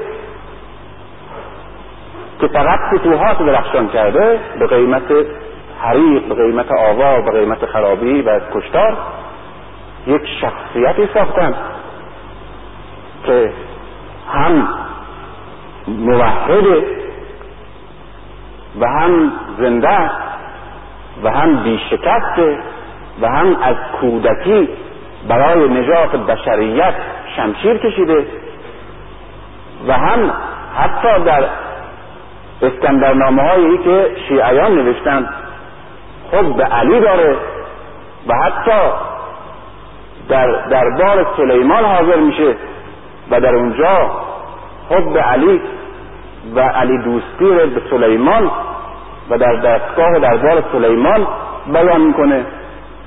همه فضائل رو داره. چگونه فضائلیه؟ نه فضائلی که انسان ها دارن، فضائلی را که انسان ها باید داشته باشند و ندارن و نمیتونن داشته باشند. هرگز نمیمیره و هرگز شکست نمیخوره و هرگز شمشیر براش کارگر نیست و هیچ نقص روحی و اخلاقی هم نداره و اصولا رسالتش نجات انسانه و برای همین هم حمله کرده به ایران، برای نجات انسان و بشریت و برای گسترش و تسلط فکر توحید بر همه دلها در دنیا. از اسکندر موجود چنین رب النوعی و چنین قهرمان خیالی عزیز ساخته. یک نوع دیگه از میتولوژی یا اساطیر هست که مایه واقعی نداره، اصلا چنین وضعی، چنین رابطه‌ای، چنین شخصی نبوده در دنیا، فقط خیالی ساخته و واقعیت نداشته. اینها الهه ها رب النوع ها هستند.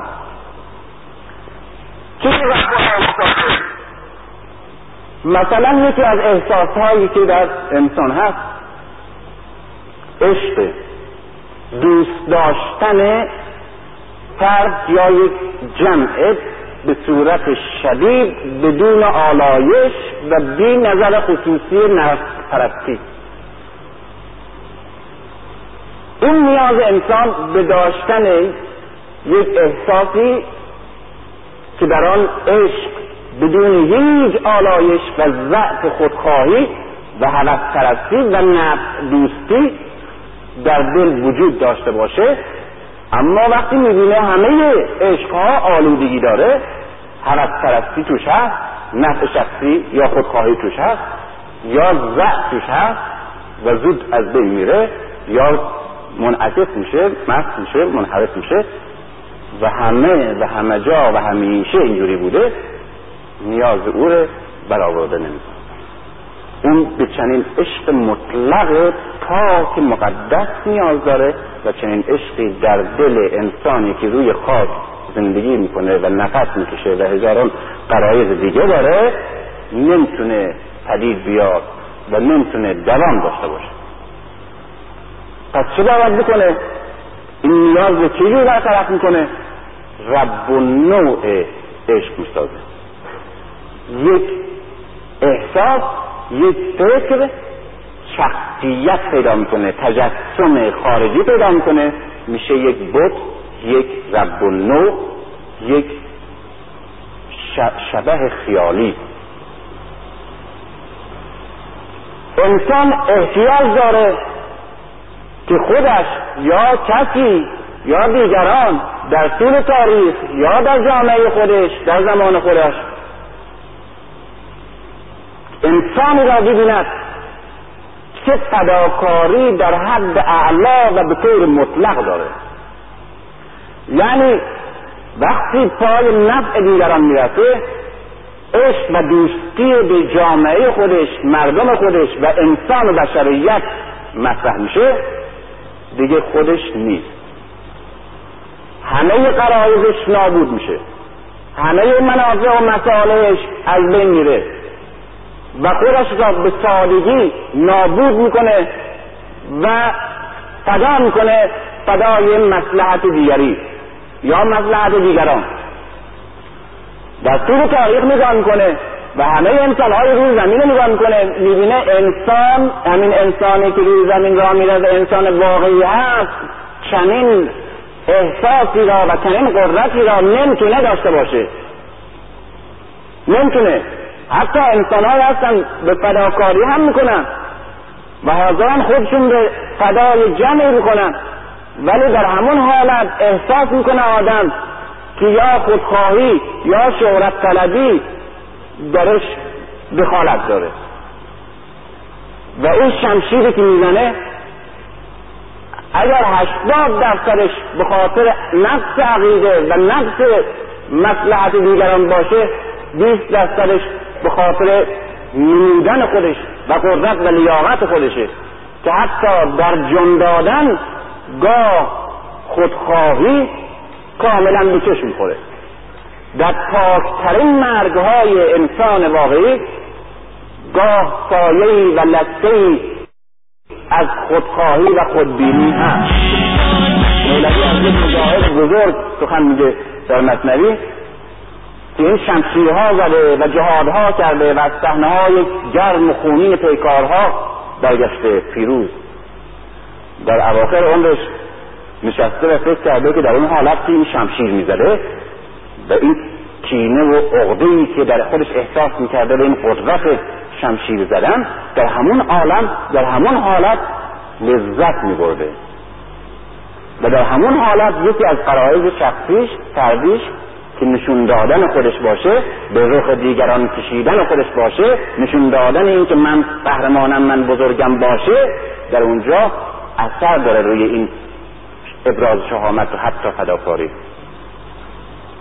بعد برمیگرده از جهاد، گوشه میگیره و میره به عبادت می‌پردازه. من نمیخوام بگم که دفاع کنم از این کاری که کرده، برای یک مسئله دیگه هستم که اون مثال میزنم.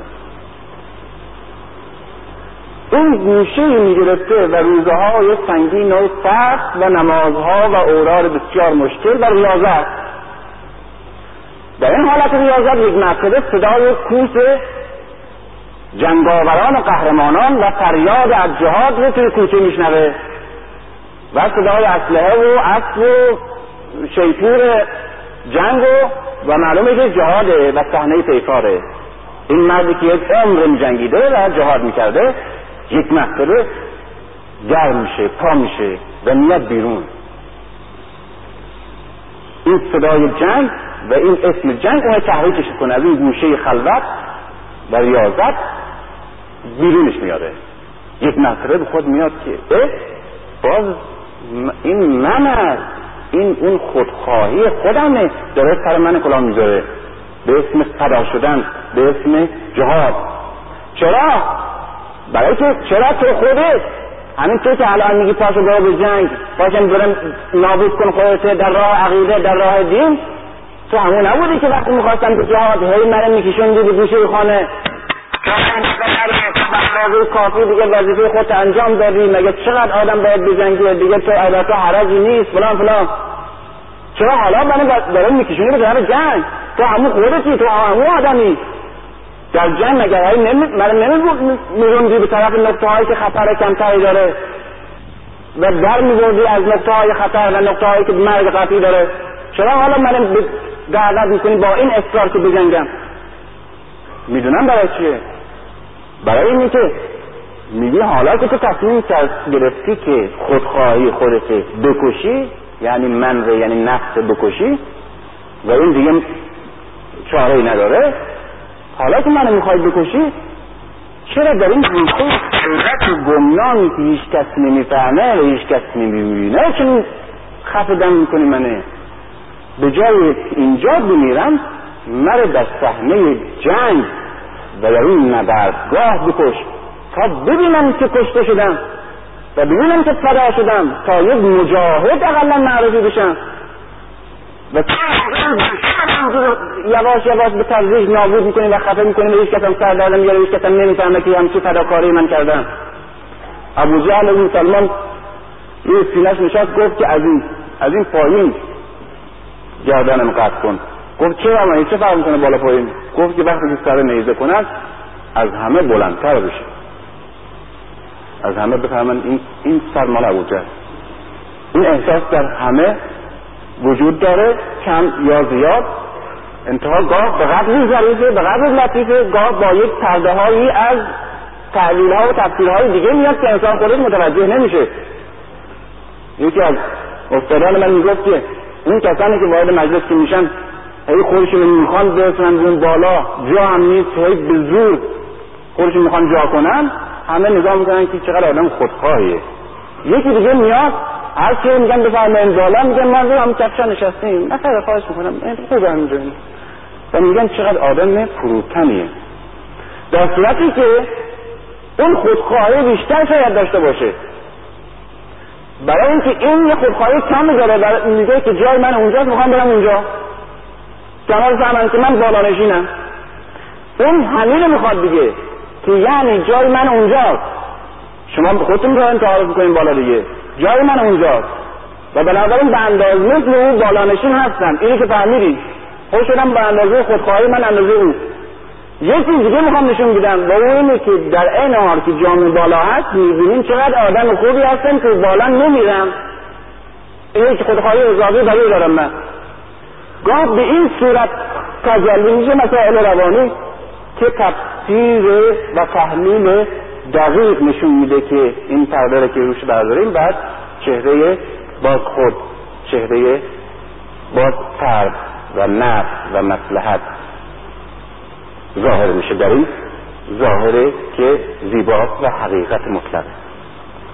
اما انسان احساس میکنه، انسان دلش میخواد یک روحی باشه که اون روح دوست داشته باشه، بهش اتکا داشته باشه، حتی بپرستش، که اون روح فداکاری در حد اعلای مطلق داشته باشه. یعنی در اونجا هیچ گونه شخص پرستی، فرد پرستی، خودخواهی، مصلحت فردی، حتی به عنوان این که من نشون میدم که آدمی هستم که نابود میکنم خودم و نابودم بکنم، چنین لکه‌ای در این روح عظیم و بزرگ که ممنوع از آتش فداکاری و خود را برای دیگران نابود کردن است وجود نداشته باشه و ممکن نیست و ممکن نیست.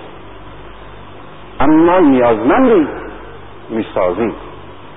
چی؟ پرومته میسازیم. پرومته رب النوع بسیار مشهور در دنیا. آتنی ها ساختند، یونانی ها، ولی بعد به روم رفته و بعد به همه دنیا رفته. پرومته خدایی از خدایان یونانی در عالم خدایان و سرشار از همه چیز، زیبایی، قدرت، خوبی، محبوبیت، با خدایان اونجا مشغول سعادت و زندگی و همه چیزم داره، هیچ احتیاج هم نداره به هیچ کاری، به هیچ کسی. اما یک کار دست یک عملی میزنه که از هر فداکاری شورانگیزه و اون علیه خودش، علیه مقامش و علیه همه همکارانش، خدایان دیگر، و علیه دنیایی که در اونجا خوشبخت و سیر و پر زندگی میکنه قیام میکنه به خاطر انسان. و میاد انسان یا که در روی زمین در تاریکی و در سرما زندگی میکنه و رنج میبره و نیاز به آتش و روشنایی داره و آتش و روشنایی نیست. آتش را از سرزمین خدایان، از این عالم درین که در اونجا خدایان زندگی میکنن، میدوزده، میربایه در پنهانی و انسان آتش رو که میگیره شب اضافه میشه بر روز و بعد گرم میشه و بعد غذا میپزه و بعد زندگیش روشن میشه، بعد به حیات و به زندگی و به انسان که در ظلمت و یخ زندگی میکرده گرما و نور میبخشه. و چه خدمتی از این بزرگتر به انسانی که آتش نداشته که آتش بدیم. پرومته چنین کار میکنه و بعد خدایان در خشم میشن و این سرنوشتی خود پرومته مسلما پیش بینی میکرده و خدایان اون رو میگیرن، به زنجیرش میکشن و در کوههای قفقاز، در قله یخچال کوههای قفقاز زندانی میشه و بعد کرکسی را وحشتناک که منقار بزرگ و تیز چوبین داره مأمورش میکنن که پرومته‌ای که در اونجا به زنجیره، در اون یخچالهای کوهستان تاریک و ظلمانی و خلوت و بیکس قفقاز، این منقارش در جگر او فرو کنه و جگر او رو ذره ذره، تیکه تیکه بکنه بخوره و بعد جگر پرومته که خورده شد و پرومته این رنج شدید دائم رو تحمل کرد، دو مرتبه یک پرواز کوچک میکنه و دو مرتبه تا نگاه میکنه میبینه جگر دو مرتبه رویده شد و باز دو مرتبه کرکس مشغول خوردن جگر پرومته میشه. و از همون روز که پرومته آتش را علی رغم اراده خدایان و خودش هم جزو اونا بوده به انسان میده و چنین فداکاری بزرگ میکنه، در کوههای قفقاز تنها با یک کرکسی هم نشین است که در زنجیر و دائما کرکس جگر او را میخوره و دائما این جگر دو مرتبه میرویه و این سرنوشت پرومته همواره و هنوز هم همونجوره اونایی که رفتن به قفقاز لابد دیدن. این کیه؟ چنین آدمی بوده، چنین خدایی بوده، چنین اصلا همچی دنیایی بوده. مسلما هیچ کس نیست در عالم که چنین چیزی رو باور کنه. پس چی چیز بوده که چنین پرومته رو ساخته؟ انسان که به پرومته نیاز داشته اما پرومته وجود نداشت، نیاز به چنین مظهر صداکاری در این حد داشته ولی انسانی رو در تاریخ پیدا نمی کرده، در زمان پیدا نمی کرده. می دونسته که ممکن نیست چنین انسانی که در سعادت مطلق، سعادت خدایی و در عالم خدایان که همه نعمتهای مادی و معنوی هست و همه زیبایی ها و همه نیازها اونجا برآورده میشه زندگی بکنه. برای نوع دیگه‌ای که انسان است، برای سعادت او خودش را به چنین رنجی دچار کنه، محرومیت از عالم خدایان، محرومیت از مقام رب‌النوری و شکنجه‌ای این چنین وحشتناک و گوشه نشینی دائمی در کوههای قفقاز و چنین زجر همیشگی. و هرگز پرومته پشیمون نیست، هیچگاه از میان همه حماسه‌هایی که برای پرومته در زنجیر ساختن، حتی امروز هم حماسه‌ای ساخته، آخرین حماسه‌ای که به نام پرومته ساخته شده که ساختگان رجیب یک از روشنفکران بسیار بزرگ، از نویسندگان بسیار روشنفکر معروف امروز فرانسه است، چند سال پیش بود کرده. این پرومته در زنجیر ساخته از میان صدها پرومته و حماسه پرومته که ساخته شده و هنوز هم تئاتر پرومته نمایش داده میشه. چرا؟ که انسان به پرومته، به بودن پرومته نیازمند است، یعنی بودن احساس یک چنین فداکاری بزرگی اما نیست. به زیبایی نیازمند است انسان، اما همه زیبایی ها نسبی است، همه زیبایی ها ناقص و همه زیبایی ها موقتی است و بیماری تعبیرش میکنه، مرگ قطعا ناتمامش میکنه و زر از بینش میبره. زیبایی های موقتی، مصنوعی و ناپایدار و نسبی و ناقص، اما او دنبال یک زیبایی مطلقه ولی نیست، زنیست میسازه. چرا؟ که بدین صورت ولو با فریب مگر خودمون نیست که بسیاری از نیازهامون رو با یک فریب روانی برآورده میکنیم. ونیز میسازه مظهر زیبایی که در اون زیبایی هرگز ضعف، نقص، زشتی و زمان دخالت نداره و مطلق و عظمت به بزرگواری و بزرگی نیازمنده، اما همه بزرگی ها نیستیه. بزرگتر وجود داره اما بزرگترین وجود نداره. انسانی که بزرگواری یا عظمت روحی یا فکری مطلق داشته باشه، که جاویدان باشه و هرگز نقص نداشته باشه، هرگز انحرافی درش راه نداشته باشه، اما نیست، میسازه.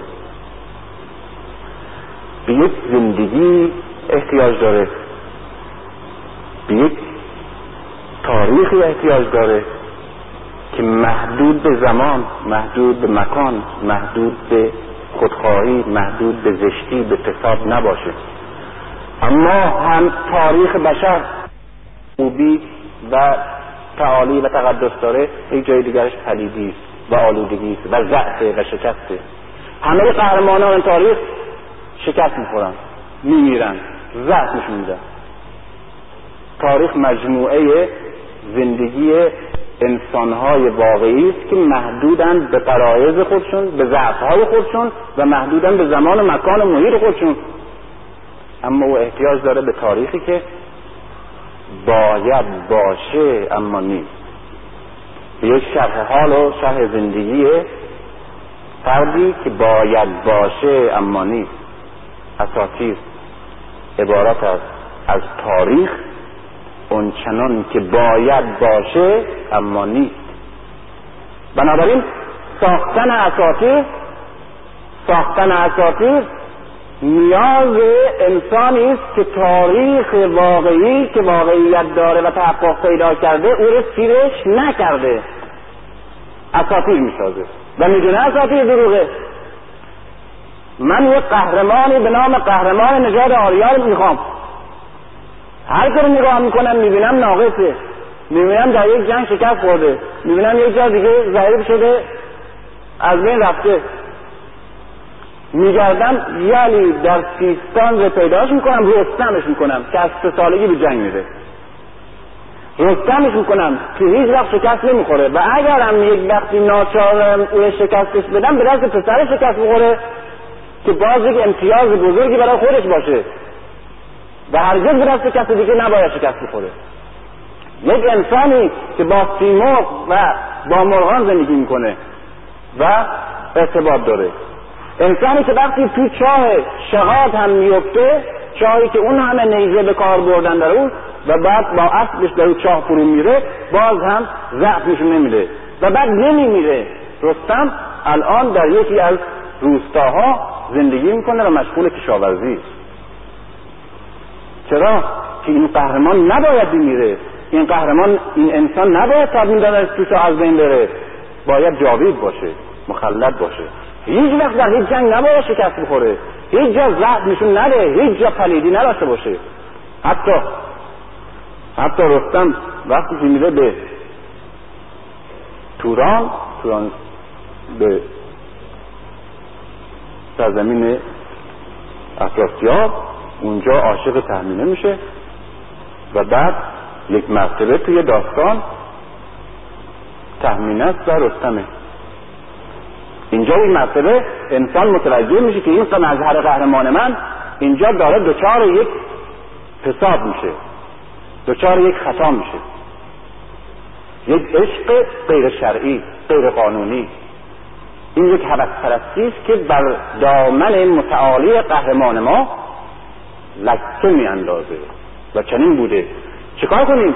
همون نصف شبی فردوسی میره دنبال نوبت و میان تهمینه رو عقدش میکنن برای رستم،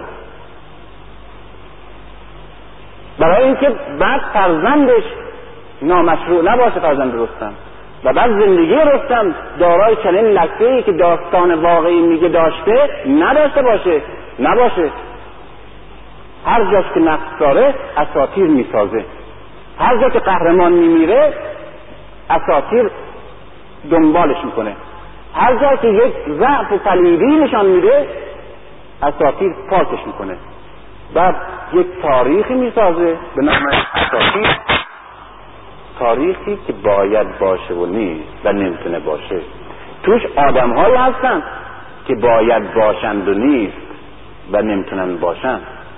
درش روابط و جریانات احساساتی هست که باید باشه اما نیست، و این روابطه به این احساساته میبینیم در قدیمترین سرگذشت انسان که اصلا مال انسان ابتداییه و بعد الان هم وجود داره.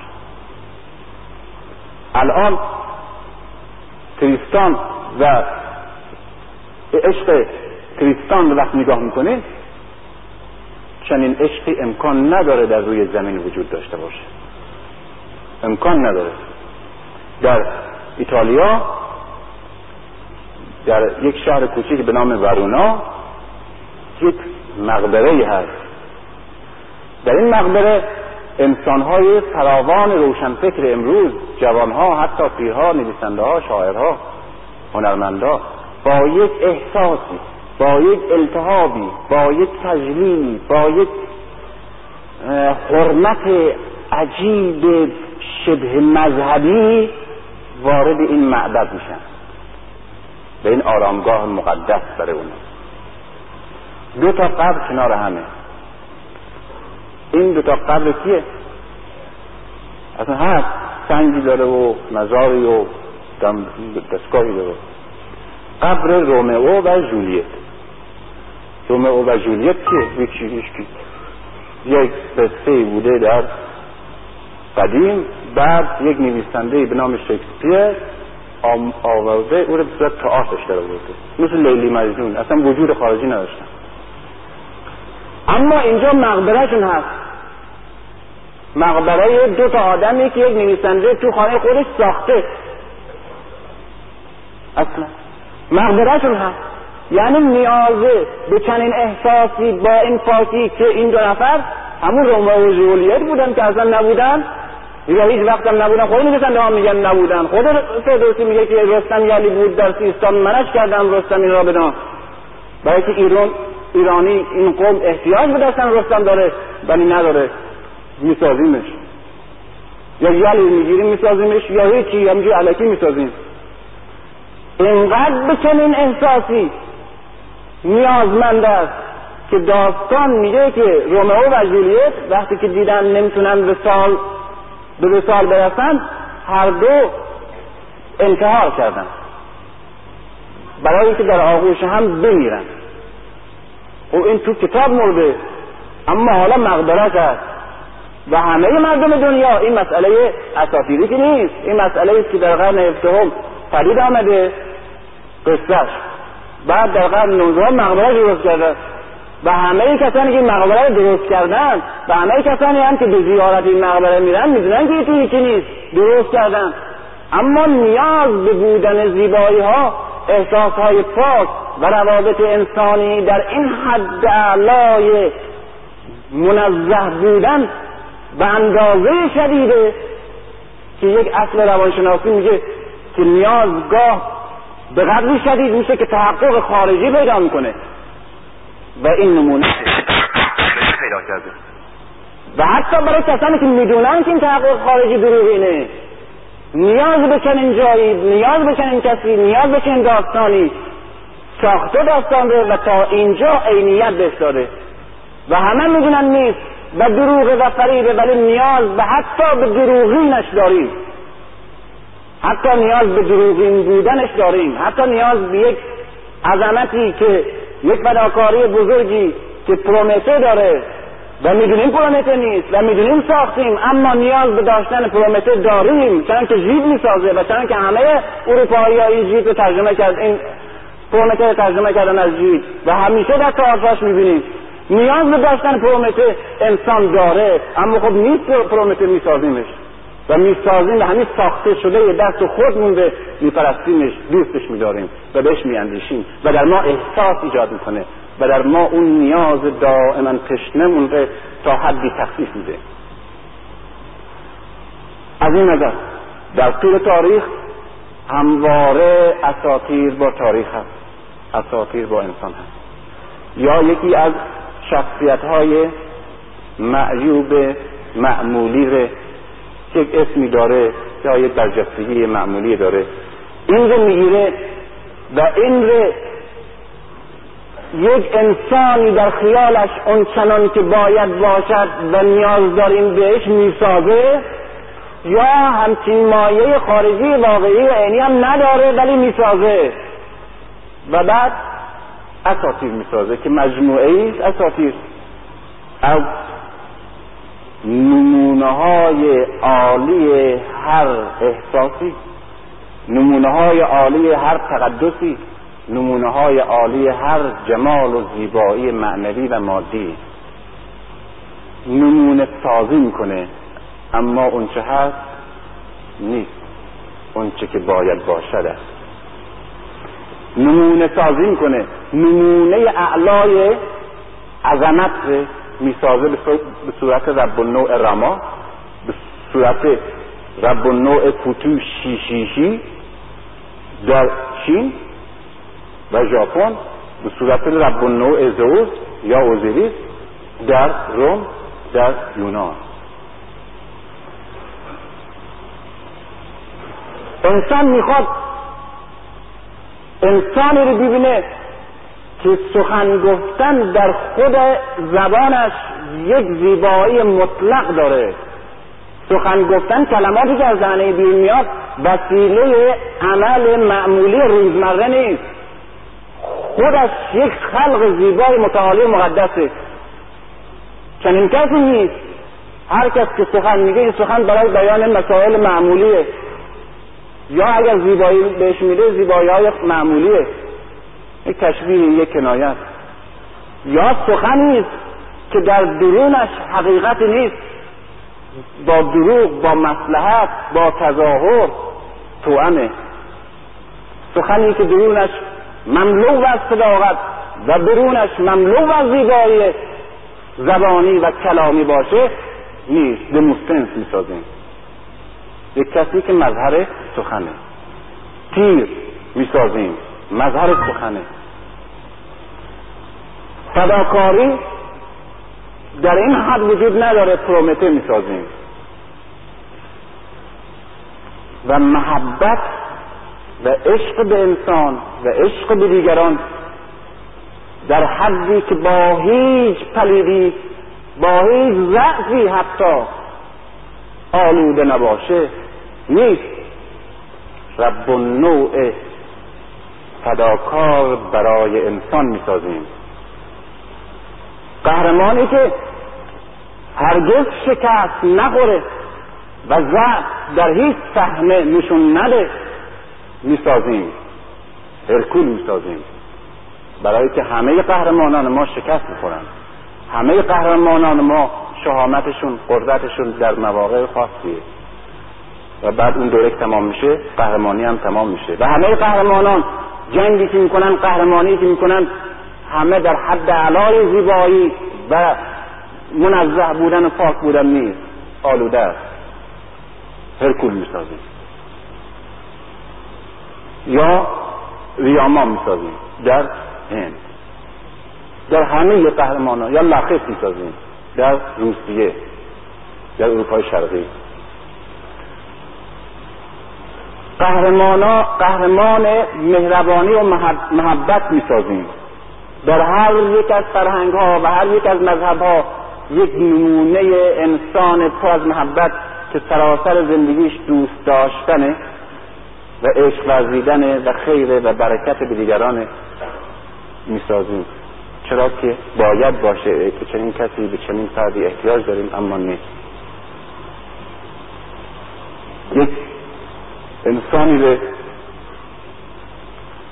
دوست داریم و روح رو دوست داریم که در راه حقیقتش و در راه پاکی، در راه اون چی که انسان اون رو خوب میدونه، مقدس میدونه، خودش رو فراموش کنه، زندگیش رو آتش بزنه و آیندهش سیاه کنه و شکنجه های اون کرکس رو تحمل کنه. اما چنین کسی در تاریخ پیدا نمی کنیم، میسازیم. این اساطیر، این نمونه سازی ها و این روابط پاک و این احساس های مطلق که انسان ها همواره می ساختن و هم تا امروز می سازه. امروز رمان می سازه، داستان می سازه، فیلم می سازه، تئاتر می سازه و در اونجا نشون میده به دروغ، به فریب یک عمل مثبت بوده نه منفی. چرا که انسان برای زیستنش نیاز دارد که همواره به نمونه‌های اعلی و متعالی و مطلق و پاک را بپرستد، دوست بدارد و همواره بدون مشغول باشد و به اون بیاندیشه. حتی نمونه‌های اساطیری و حتی داستان‌های خیالی اساطیری که در حد اعلای انسانیت، در حد اعلای تقدس و در حد اعلای زیبایی هست، بلو واقعیت هم نداره، همواره موجب اصلاح و تلطیف روح انسان می شده. اندیشیدن بهش پرومته همواره سرچشمه الهام فداکاری در روح‌های مردم بوده و قهرمانان امثال پرومته. از این جهته که امروز در روانشناسی اجتماعی و همچنین بالاخص در روانشناسی تربیتی، برای این نمونه هایی که هر کدام مظهر یکی از زیبایی ها، مظهر یکی از عظمت ها، مظهر یکی از فداکاری های بزرگ هست، ارزش فراوان قائلند و اینها را بزرگترین سرمشق‌ها، نمونه‌ها و مربی‌های اصلاح و تکامل روحی انسان میدونن. اما همواره انسان دوست داشته که این نمونه‌های مختلف، یکی رب النوع زیبایی هست، یکی رب النوع تقدسه، یکی رب النوع محبته، یکی رب النوع تحمله، یکی رب النوع شهامته، یکی رب النوع زیبایی سخنه، یکی رب النوع فداکاری برای مردمه. اینها یکی بشه و این کوشش در طول اساطیر به چشم میخوره. چرا؟ برای اینکه اون رب النوع که مظهر فداکاریه، پرومته که مظهر فداکاری برای انسانه، از اون جهت در حد اعلی اشباع میکنه نیازه ما رو به پرستش چنین فداکاری، به دوست داشتن چنین احساسی، چنین زیبایی، چنین عظمتی.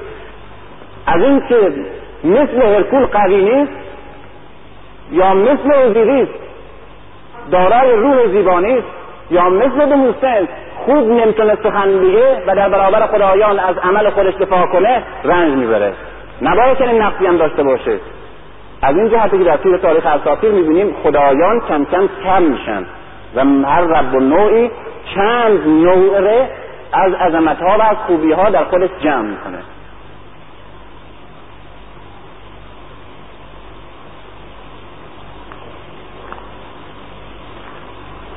همونطوری که گفتم این مظاهر همه تابلوهایی بوده سرچشمه الهام و تلطیف و اصلاح و تربیت و تکامل اندیشه و احساس بشریت بوده. همین نمونه‌های خیالی، همین اساطیر خیالی و ساخته و فریبنده و فریب. و این مسئله است که همه معتقدند. اما در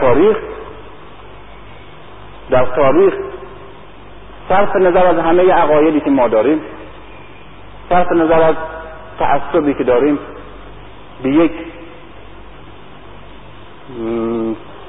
شخصی برمیخوریم که نیاز انسان را به نمونه‌های اعلای مطلق عظمت‌هایی که در روی زمین در انسان نمیتواند باشد ولی باید باشد و نیست جمع کرده.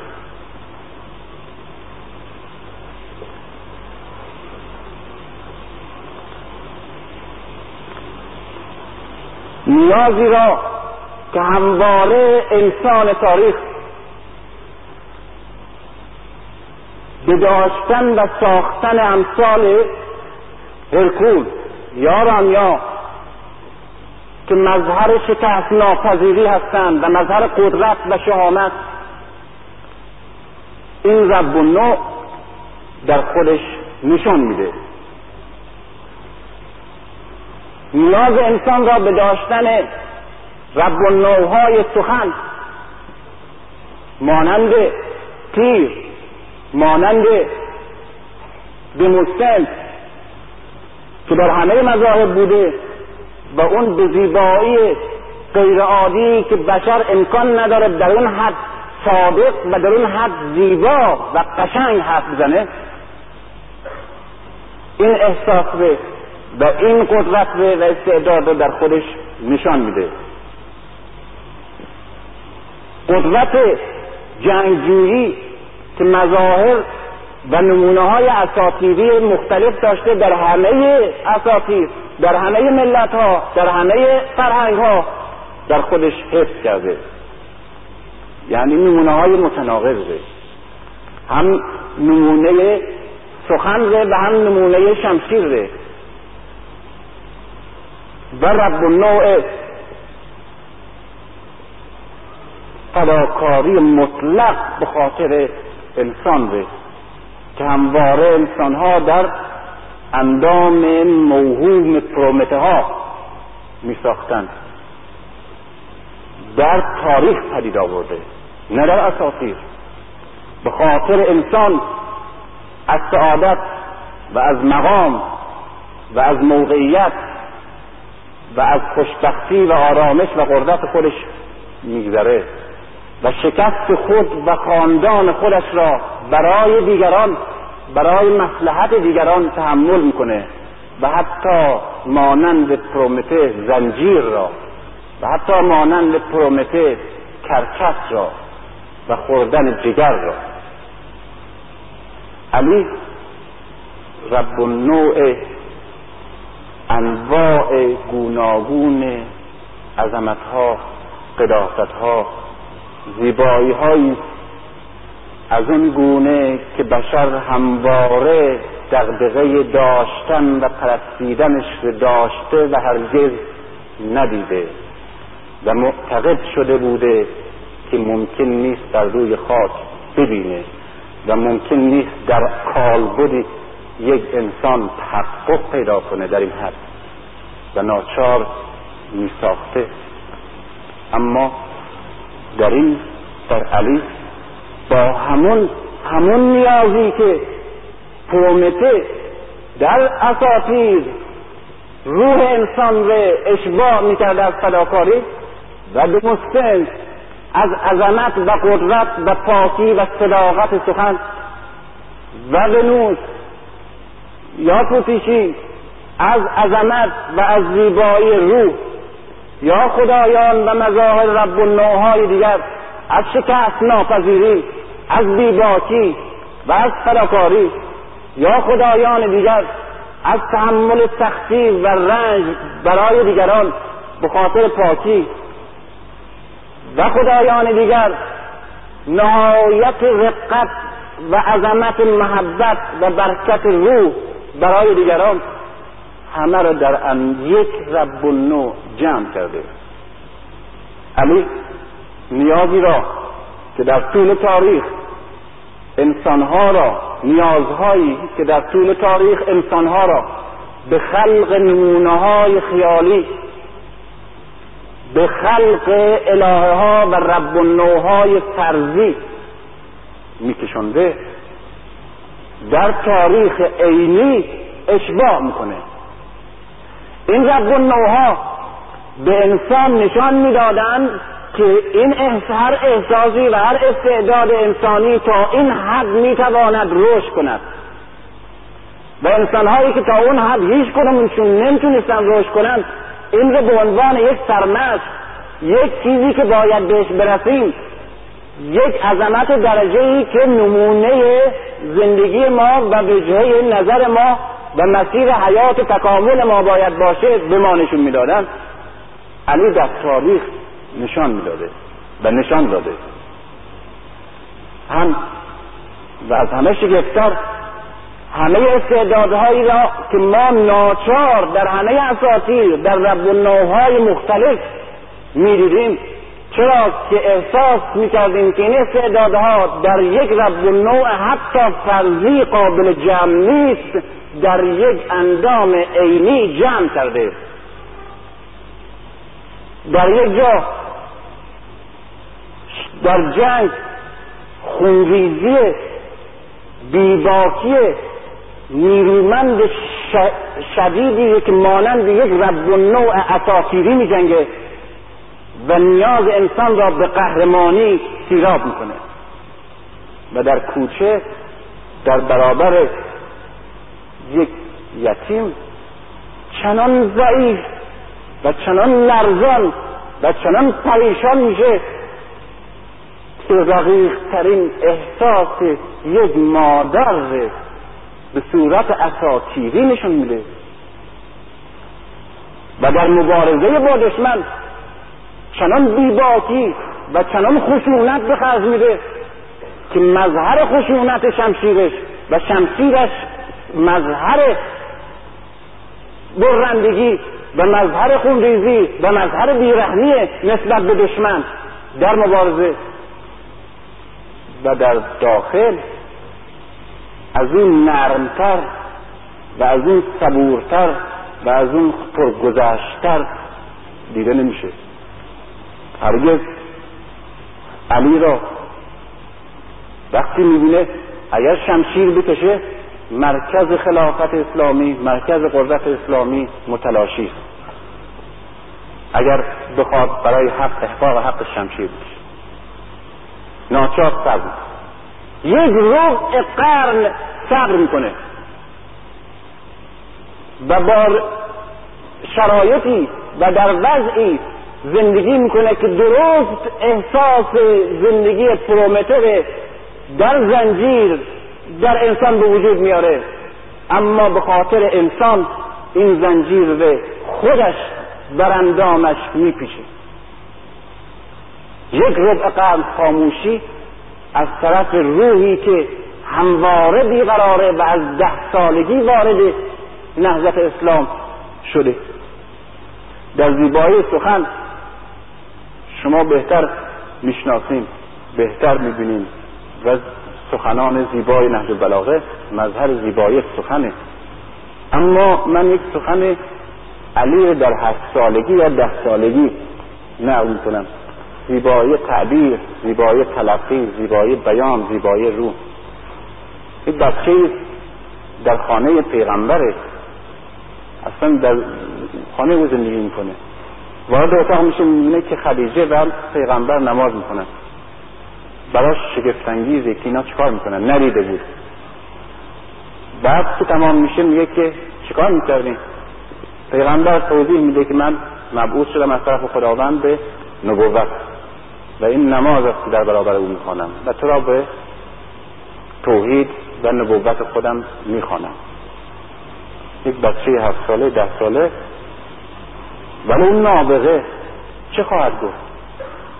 یا فرار میکنه بدون اینکه هیچ حرفی بزنه، یا میگه هر چه خودتون میفرمایید، من چه میفهمم. یاد میگه که اجازه بدین فکر کنم. این علی 7 ساله است، هنوز اسلام نیست، هنوز تاریخ نیست، هنوز تربیت نیست، هنوز جنگ ها و پختگی ها نیست. یک بچه عرب 7 ساله است، 10 ساله است، از نظر تاریخ فقط اینه دیگه. میگه فکر کنم و با پدرم مشورت کنم، بعد نتیجهش میگم. شب تا صبح میخوابه، درباره این میاندیشه.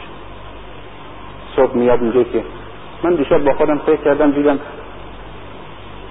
خدا وقتی که من میخواسته خلق کنه با پدرم مشورت نکرده.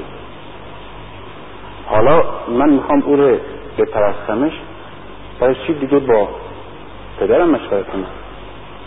بگو هر چی هست، بگو اسلام رو در من عرضه کن. در موقعی حساسی در شورایی که عمر درست کرده و چنین شورای عجیب رندانه به ریاست عبدالرحمن ابن او، یعنی به نظر او دیگه بزرگترین شخصیت از اصحابه و معلومه چه خبره، چه وضعه. تمام هستی و سرنوشت خود علی و همه خاندانش مطرحه برای یک دله، برای یک جمله. در برابر چی؟ در برابر این قیس که میگه، دست میگه دست علی، میگه که من به تو به عنوان خلیفه رسول الله بیعت میکنم، مشروط بر اساس کتاب خدا و سنت شیخه ابوبکر و عمر. جواب چقدر دقیق، چقدر قاطع و چقدر متواضعانه و چقدر پاک. میگه که بر اساس کتاب خود، کتاب و سنت پیغمبر تا اونجا که بتوانم، آری، اما بر اساس سنت شیخی من از خودم رویه‌ای دارم. و علی با چنان ساختمان سیاسی که ساختن و در این شورا کاملا معلومه، این که من به رویه شیخین و سنت عمر و ابوبکر تبعیت نمی کنم و از خودم رویه‌ای دارم، میدونه این به چه قیمت تمام میشه. کاملا روشنه.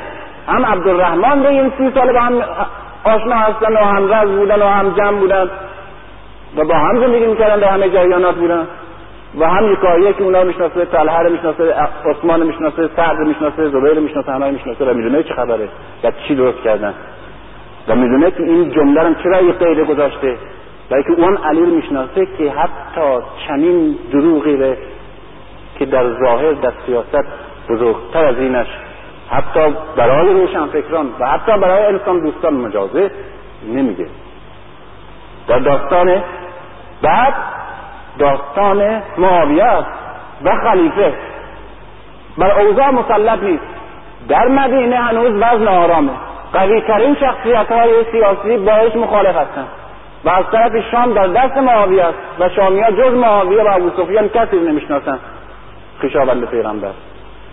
معلوم هر سیاستمدار متوسط میدونه که باید اول اوضاعی که در دست گرفت وضع داخل رو کاملا آرام کنه، حکام رو عوض بدل کنه، قدرت در دست بگیره، دشمن خطرناک رو فریبش بده، تأییدش بکنه و بعد چنان که همه خلفای بعد میکردن در یک فرصت مناسبی وقتی خوب بر اوضاع مسلط بشه دشمن رو از بین ببره. یک لحظه صبر نمیکنه که حکومت معاویه رو تحمل کنه و میدونه این مخالفت با معاویه و از برداشتن او به قیمت جنگ و به قیمت نابودی حکومت خودش و فرزندانش تمام میشه و خانوادهش نابود میشه در تاریخ، در تاریخ اسلامی که بعد به دست معاویه میفته و بعد به دست بنی امیه و بنی عباس.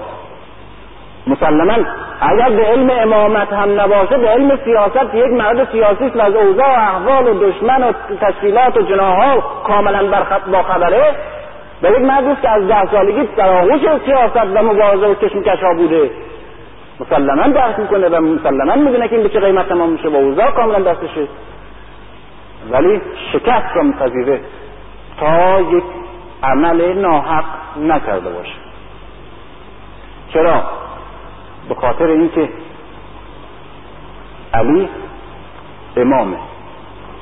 من از این کلمه امام یک رهبر سیاسی یا حتی اجتماعی یک جامعه معنی نمیفهمم. من از کلمه امام همون معنی میفهمم که انسانیت در طول تاریخ خودش برای داشتن نمونه های اعلای فضائل انسانی که در عالم نبوده و نمیدیده و بهش نیازمند بوده میساخته در ذهن خودش نمونه های عالی و این نمونه های عالی به عنوان سرمشق و الگو براش وجود داشته و دوست میداشته و میپرستیده به عنوان نمونه های اعلایی که بالاتر از خاکه، بالاتر از انسان های واقعی. و همونطور که این قهرمانان بزرگ تاریخ اساطیر نمونه‌های تقلید و پیروی و زندگی و احساس و اندیشه انسان‌ها و فضائل بودند، این نمونه‌ها جنبه سرمشق‌ها داشتند. علی یک رهبر سیاسی و اجتماعی منحصر به عنوان امام در جامعه مدینه یا جامعه عرب یا جامعه اسلام و موقع نیست.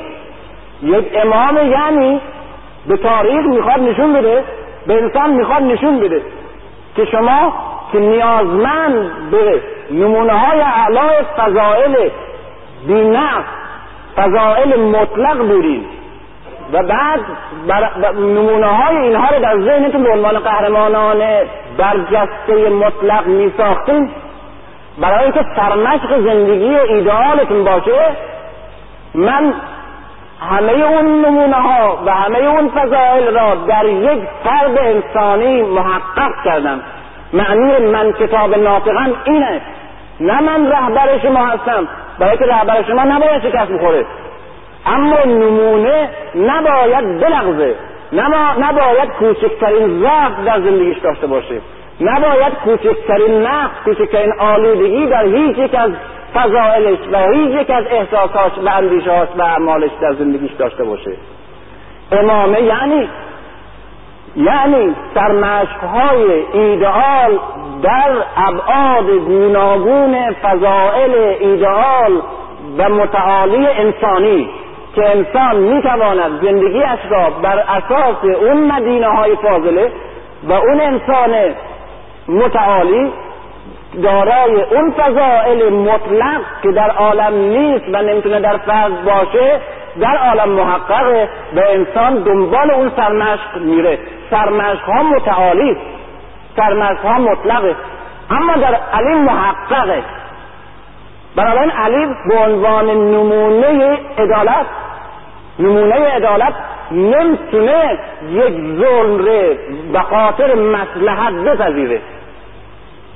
مصلحت آلوده میکند حقیقت را.